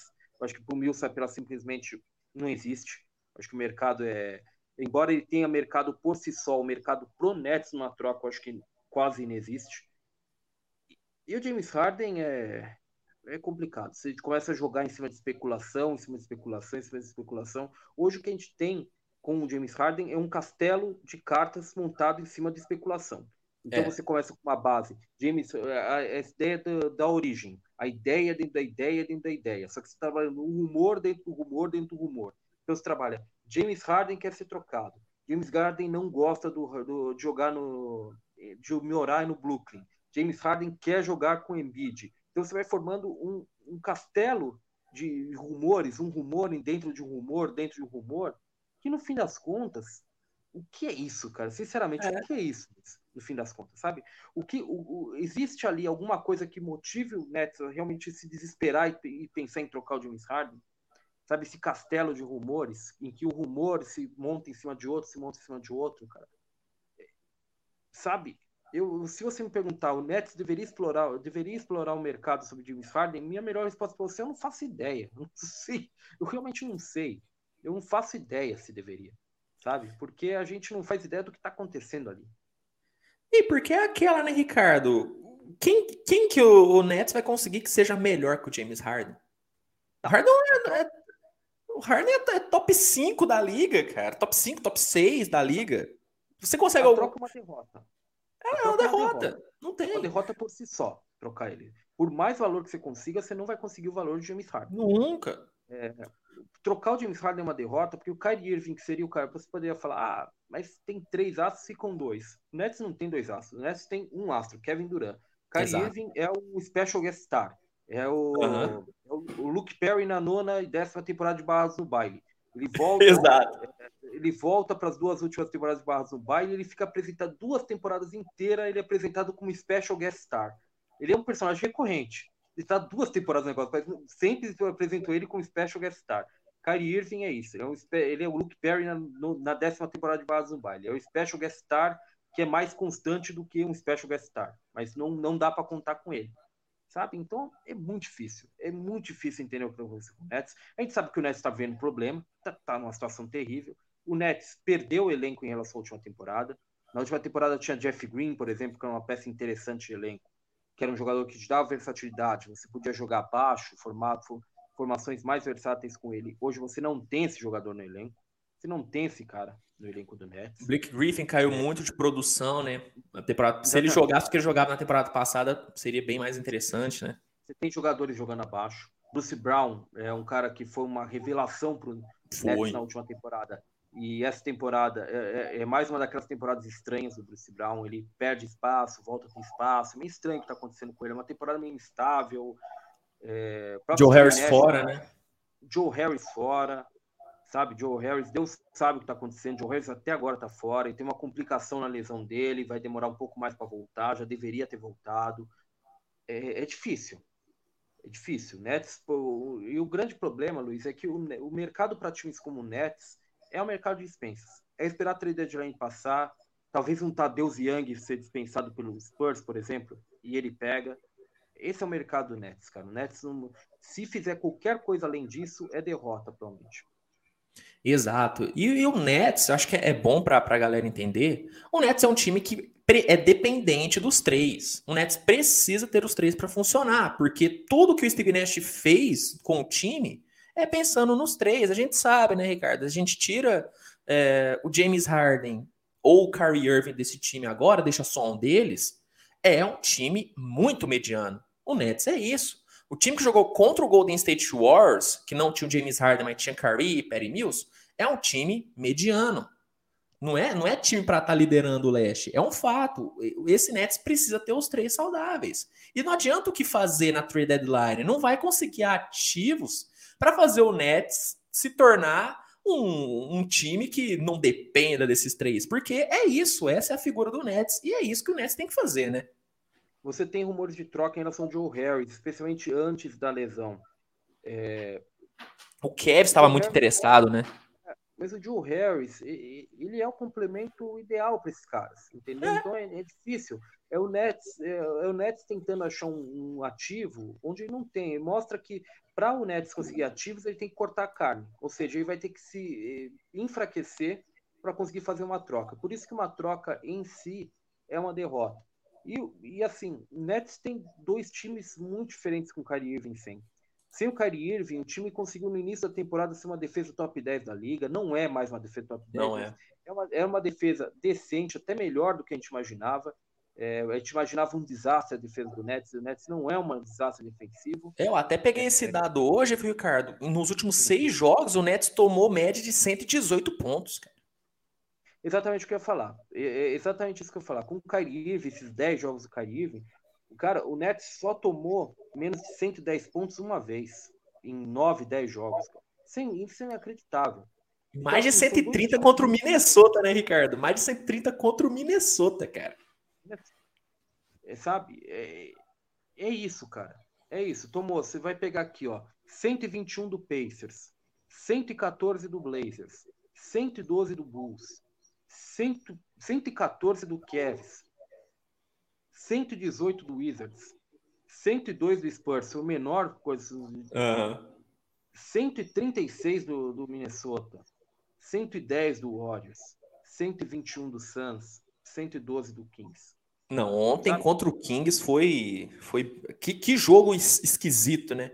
Harden 4 pontos, Curry com 14. Você sabe, e, e, e, e a gente tá falando Kings. A gente tá falando de uma defesa. O Kings, o Kings nunca vai ter uma boa defesa. Acho que o Kings. Eu desisti, eu desisti de ver o Kings com uma boa defesa, mas ontem. O, o eu tive esperança com o David Mitchell, viu, Ricardo? Quando o David Mitchell chegou lá, eu falei, talvez ele consiga dar uma resolvida. Não, eu, eu, digo nunca, porque a gente, nos últimos 10 anos, a gente só vê o Kings com uma das piores defesas da liga. Mas é. o Kings, o, assim, o Kings ontem, o Nets fez o Kings parecer uma defesa muito melhor do que Nossa, foi. esse jogo estranho. E, e é isso, cara. Você tá entendendo? É, é difícil. O Nets, se ele fizer alguma troca, certamente ele tá cortando a carne por algo que não tá ali. Provavelmente uma derrota, é uma coisa mudar por mudar é, algum problema muito sério com o elenco, tem que cortar, tem que tirar alguém ali, tá dando problema. É isso que vai motivar o Nets a fazer alguma coisa. O mercado do Nets é pegar jogadores no mercado de dispensa. É ver que vai ser dispensado aí e pegar esses caras. Porque Gary Harris no Magic, uhum. por exemplo, Tadeusz Young no Spurs. Batum, tipo né? A gente tá falando do Batum mais cedo, né? Talvez o Batum, talvez o Batum sabe? É esse tipo de jogador, é esse tipo de reforço que o Nets pode realmente ambicionar. Senão ele está fazendo uma troca para perder. Exatamente. Se, até uma, uma opção legal pro, pro garrafão, né? A gente sabe que o Nets ainda precisa, né? O Lamarcus é um cara inconstante ainda, né? O Claxton é outro cara que a gente não sabe. O Derrick Favors provavelmente vai estar disponível também no mercado de dispensa. É um cara que te entrega rebote, é um cara que te entrega uma defesa ok, tá sobrando no Oklahoma, né? É, aquele aluno repetente na, na, na sala, né? não faz sentido o Derek Favors lá, talvez seja uma boa opção. concordo com você, Ricardo. O mercado do, do Nets é mercado de dispensa. Eu gosto do Derek Favors. Eu acho que o Derek Favors é um jogador que, dentro do que se propõe, ele é um, um jogador razoável. É... Constante, né? Não é constante. Não, constante, ele não, não vai resolver o problema de ninguém, mas Nets, Nets precisa de alguém para botar lá dentro. Nets não tem se jogando com os três, com Harden, Duran e Irving, não precisa se preocupar com o espaçamento, pode ter um pivô mais pesado mesmo. E o Derek Favors eu acho que ele, que ele ajuda, mas é mas é aquela história. Derek Favors e qualquer jogador no mercado de dispensas tem um motivo para estar no mercado de dispensas.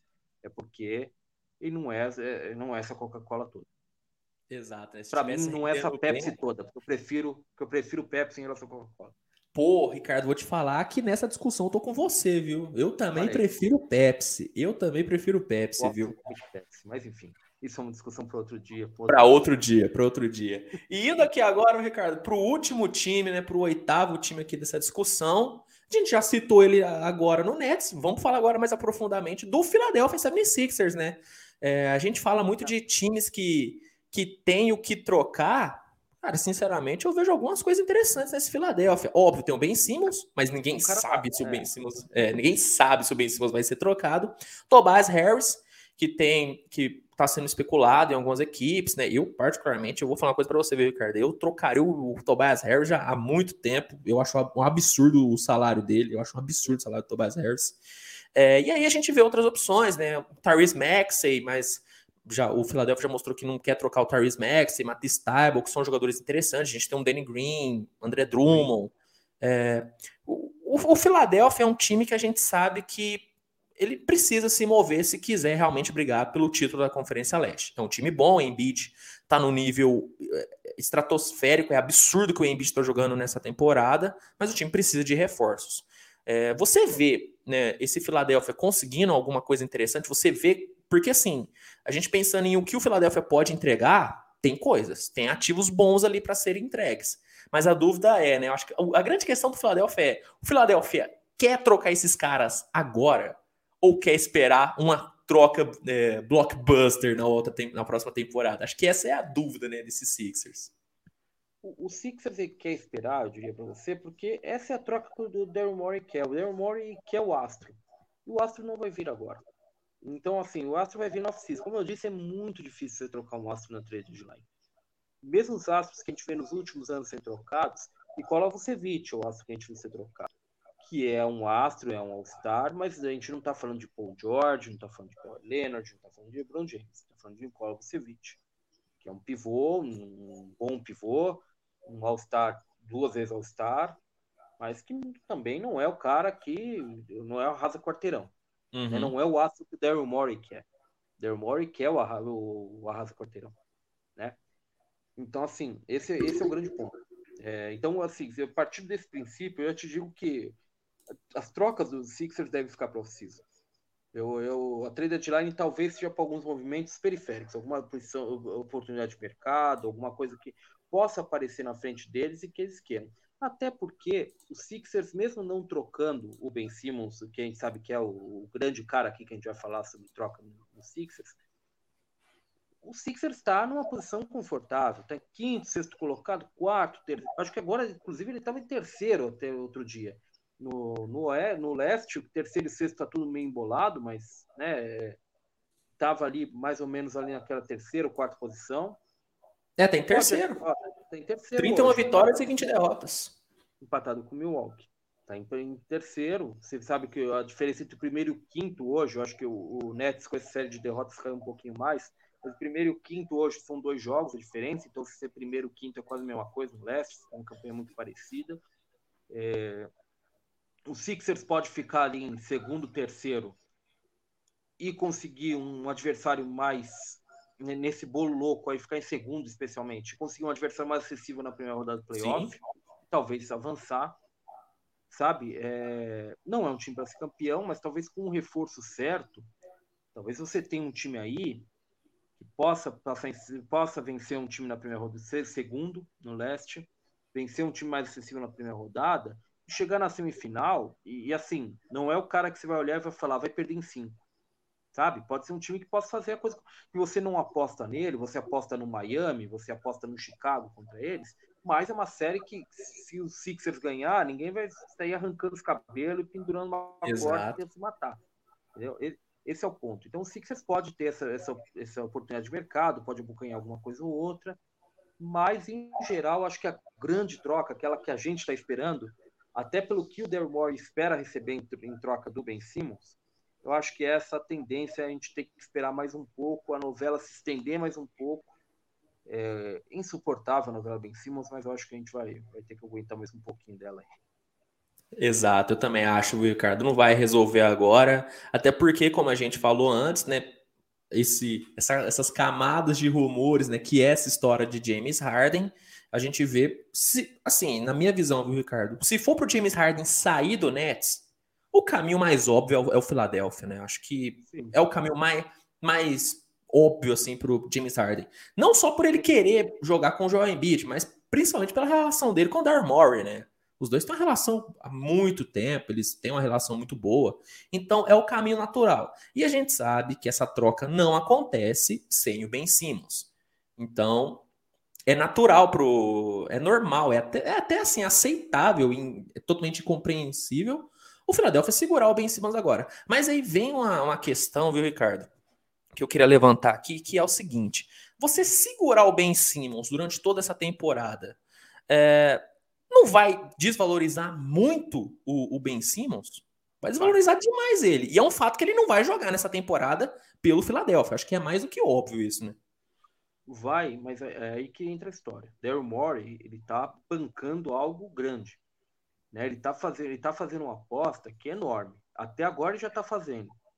E se ele estender até o final, ele está ele tá vendendo a ideia de que James Harden vem. É isso que ele está vendendo dentro, uhum. dentro da franquia. Não, não adianta a gente falar outra coisa. Essa é a principal ideia que ele está é vendendo é vamos segurar, porque na off-season James Harden, Bradley Bill vão estar tá ali. E assim, os times, esses dois caras chegam para o time deles e falam: vou sair, a água bate no pescoço, os caras se desesperam, e eu chego como bombeiro, e eu que era o cara que estava controlando incêndio, eu viro bombeiro, eu chego, tenho Ben Simmons, vamos trocar? E aí parece que tudo se resolve. Mas ele está bancando algo que é muito, é uma linha muito tênue entre muito. o sucesso e o fracasso, sabe? É, é muito tênue. Especialmente o James Harden. Acho que o James Harden, assim, a gente não pode esquecer, ele escolheu jogar no Nets, ele escolheu se juntar com o Ben com o Kevin Durant e com Kyrie Irving. Então, assim, esses rumores depois de um ano, um ano e pouco, de que ele está insatisfeito, de que ele não, não é bem assim, o cara não gosta de morar em Nova York. Esse é, esse é o humor. O cara não gosta de morar em Nova York. Então, assim, você está entendendo? É, é, muito volátil. Eu acho que é assim, eu acho que é mais factível, inclusive, Bradley Bill. Acho que o Bradley Bill é mais factível. Acho que o Bradley Bill é um cara que realmente pode chegar no fim da temporada. Eu não sei o que ele está fazendo no Wizards ainda, provavelmente, mas ele pode claramente chegar no fim da temporada e falar: não vou ativar um player option, estou indo embora, quero ir para esses cinco times aqui. Se resolvam. Se quiserem algo, obviamente. Se não, eu posso ir, só, só sair. E aí, se, aí Daryl Morey vira o bombeiro novamente e traz Bradley Bill para os Sixers. Mas, assim, eu acho, eu, eu acho muito complicado. Eu acho que o, o Daryl Morey ele está bancando, ele está bancando uma aposta que é muito grande e, digamos, samos bem sinceros aqui. Rich Paul e o Ben Simmons também. Ben Simmons é. entra matéria Jumper agora falando sobre as multas. Ben Simmons já abriu mão de mais de metade do, do salário anual dele em multas, sabe? É, então, assim, ele também está bancando uma, uma, briga grande. É a maior briga que o Rich Paul briga, banca também. Como a gente, a gente sabe que o Rich Paul banca bastante briga. Essa é de longe a maior briga que ele está bancando. Para todo mundo sair bem nessa história, eu, eu acho eu, o que eu quero dizer para todo mundo sair, eu acho que não tem todo mundo. Eu acho que alguém vai, alguém vai ter que perder nessa história. Eu acho que ficou grande demais para todo mundo sair ganhando nessa história. Alguém vai ter que perder. E todo mundo está bancando um negócio grande.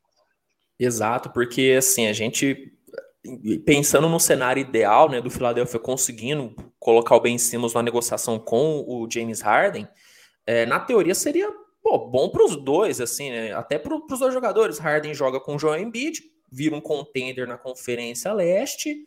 É, sinceramente, eu, eu, eu, eu, gosto muito da ideia do, do fit James Harden e Joel Embiid. Eu acho que pode dar muito certo pode ser uma das duplas mais destrutivas assim da NBA. E pelo lado do Ben Simmons, imaginando um cenário que o Ben Simmons vai para o Brooklyn, caramba, ele chega para ser o, o salvador da defesa do Brooklyn, para resolver o maior problema desse Brooklyn, e vai jogar com Kevin Durant, vai jogar com Kyrie Irving e vai ser competitivo também. Então, é um cenário muito bom, mas que tem isso, né, Ricardo? Se segurar muito, pode dar errado, porque o, o mercado Ben Simmons pode cair muito no, na próxima off-season, né?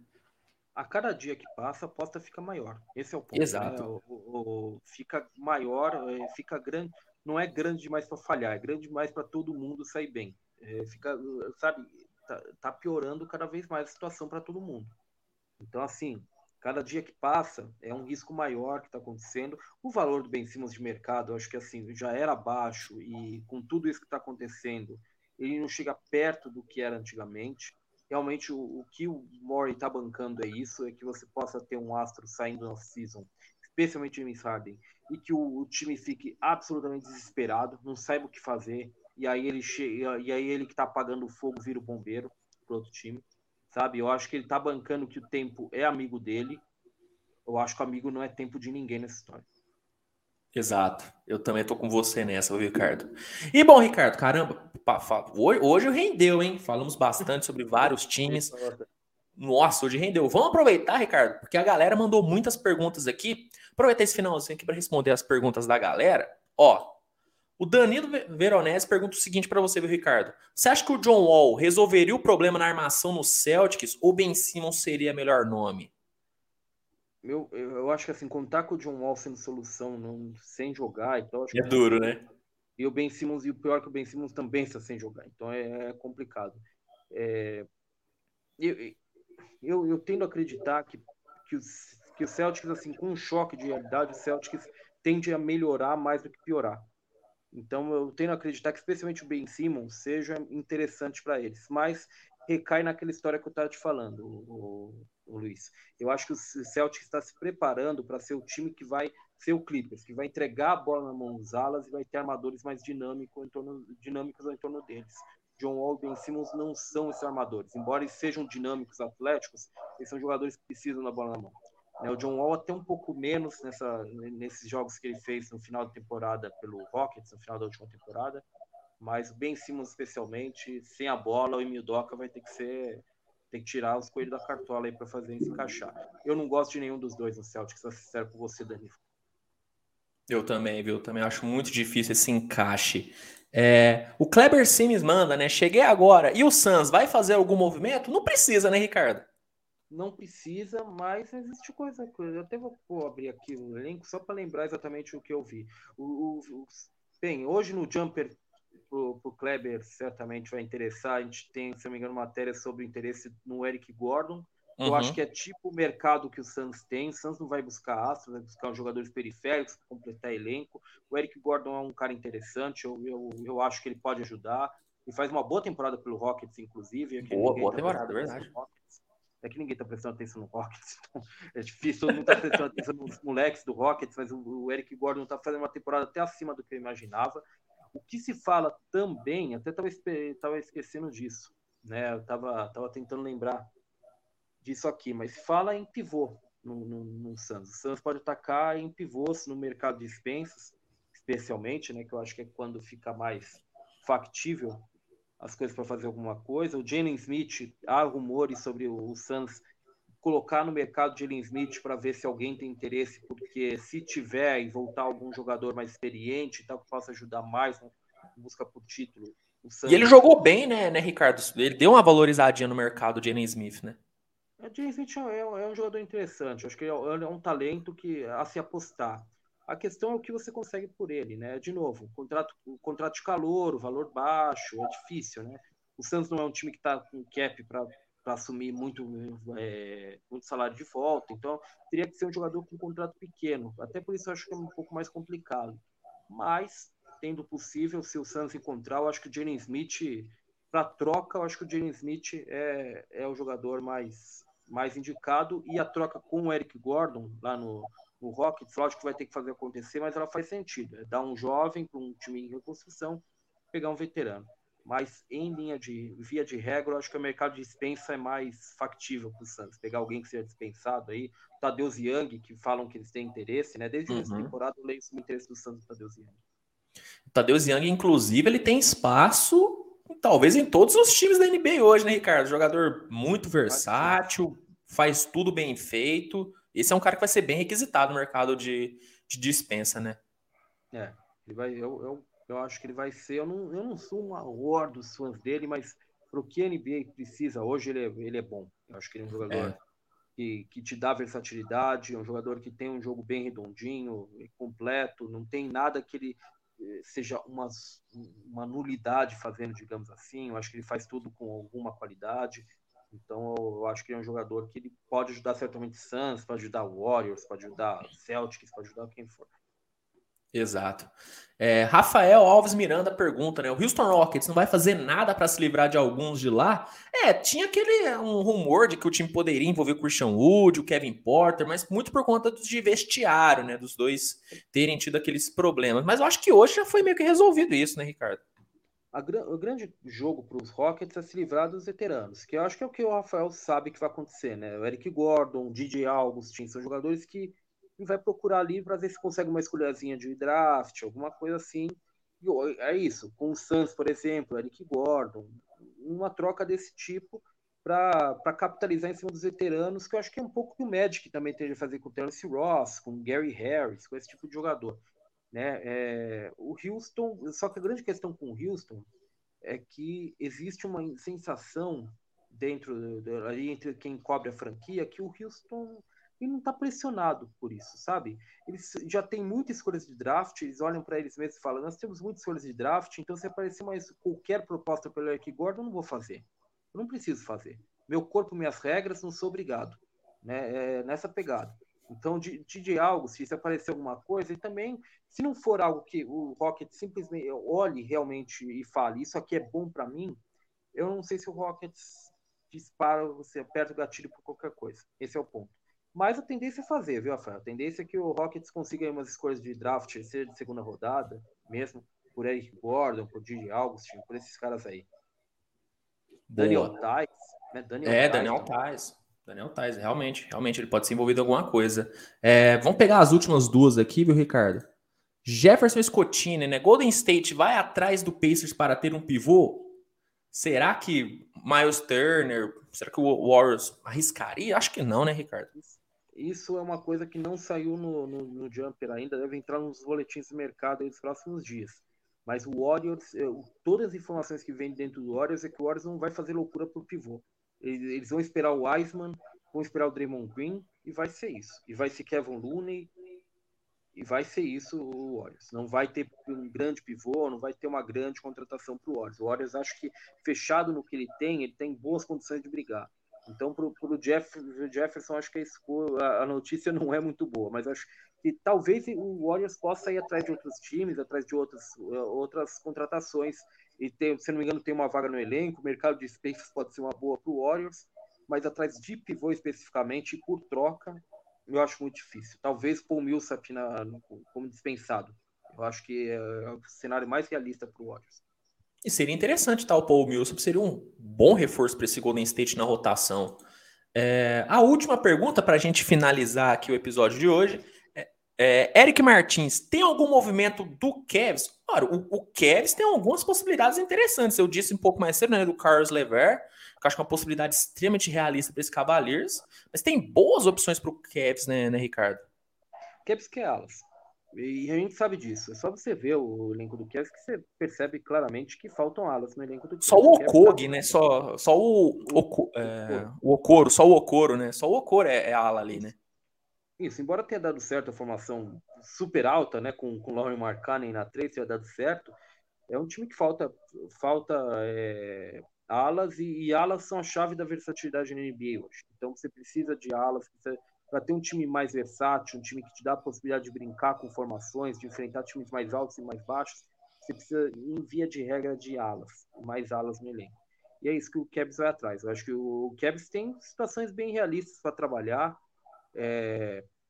mas eu não sei se eles fazem loucuras por alguém. Eu, com o Sexton machucado, por exemplo, acho que o Sexton talvez fosse a aposta deles para tentar uma troca talvez um pouco mais arrojada, mas eu não, eu, eu não sei se essa troca vem por jogadores. Por escolhas de draft, talvez pelo Caris Lever, eu acho que é uma possibilidade, mas ainda assim, toda troca meio grande, a gente fica o pé atrás de cravar que vai acontecer. Você está muito otimista, viu, Lê? Você está falando que só ah, falta é. assinar e tal, mas é, mas é, mas assim, faz muito sentido.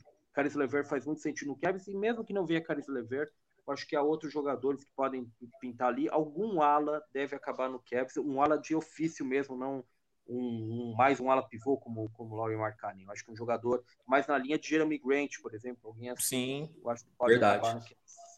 Verdade. Eu, eu vejo assim duas opções bem realistas assim para o Cavaliers, viu, Ricardo? Que uma é o Carlos Lever, que eu acho que é, talvez seja a melhor opção assim para o Cavs, e o Robert Covington, tá? O Robert Covington também vejo uma, como uma boa opção assim para o Cleveland Cavaliers. E é um cara que provavelmente vai querer testar algum mercado. Ele, a gente sabe que o Covington é, é um nômade dentro da, da NBA. Ele, ele, não, ele não tem muito apego em ficar num time só. Então, para ele e para o Cavaliers também seria bom estar num time competitivo, né? Seria bom para o Robert Covington também. Mas o Cavs tem ótimas possibilidades nessa temporada. e bom, né, Ricardo? Mais uma opção só, Harrison Por Barnes, favor. uma outra, uma outra opção também. Hum, verdade. Muito boa, hein? Muito boa. E ele gosta de estar tá em time.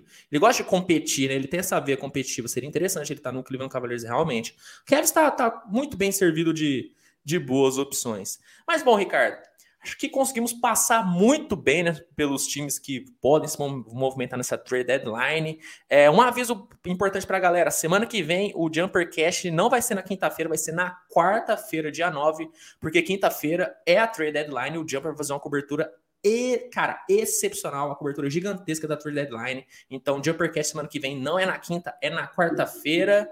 E eu já vou adiantar o tema aqui, tá, Ricardo? Já vou adiantar o tema que é o seguinte: a gente vai falar sobre possibilidades de trocas, tá? Hoje a gente especulou os times que podem no mercado. Semana que vem, vamos falar sobre possibilidades de trocas, quais trocas podem acontecer, trocas realistas de fato que podem acontecer nessa trade deadline. Então, fiquem ligados. E trocas que já tiverem acontecido, porque a gente já falou, vai estar 24 horas de trade deadline, então certamente trocas já vão ter acontecido. Já, já. Espero, né? Espero que tenha. Que nesse, tenham, né? nesse final de semana alguma coisinha sai. Eu acho que nesse final de semana ah, alguma coisinha sai. Nem que seja pequena, nem que seja pequena. Mas é isso, fica o aviso aí pra galera, tá? Agradecer novamente, Ricardo, agradecer todo mundo que assistiu, galera. Galera hoje comentou bastante, tava muito animado. Assunto de trade deadline, galera gosta, né, Ricardo? O pessoal gosta dessas possibilidades. Então, agradecer todo mundo. Pedir para você, se você não deixou o like, deixa o like no episódio, que é muito importante. Se inscreva no Jumper também. Como eu disse, cara, o Jumper faz uma cobertura incrível. O Márcio e o Vini tão vira e mexe, estão aqui falando sobre o mercado, atualizando vocês sobre o mercado da NBA. Então se inscrevam para não perder nada. E é isso, a gente se encontra semana que vem. Grande abraço para vocês e, e até lá, né? Até semana que vem, Ricardo. Até lá. Abraço para todos.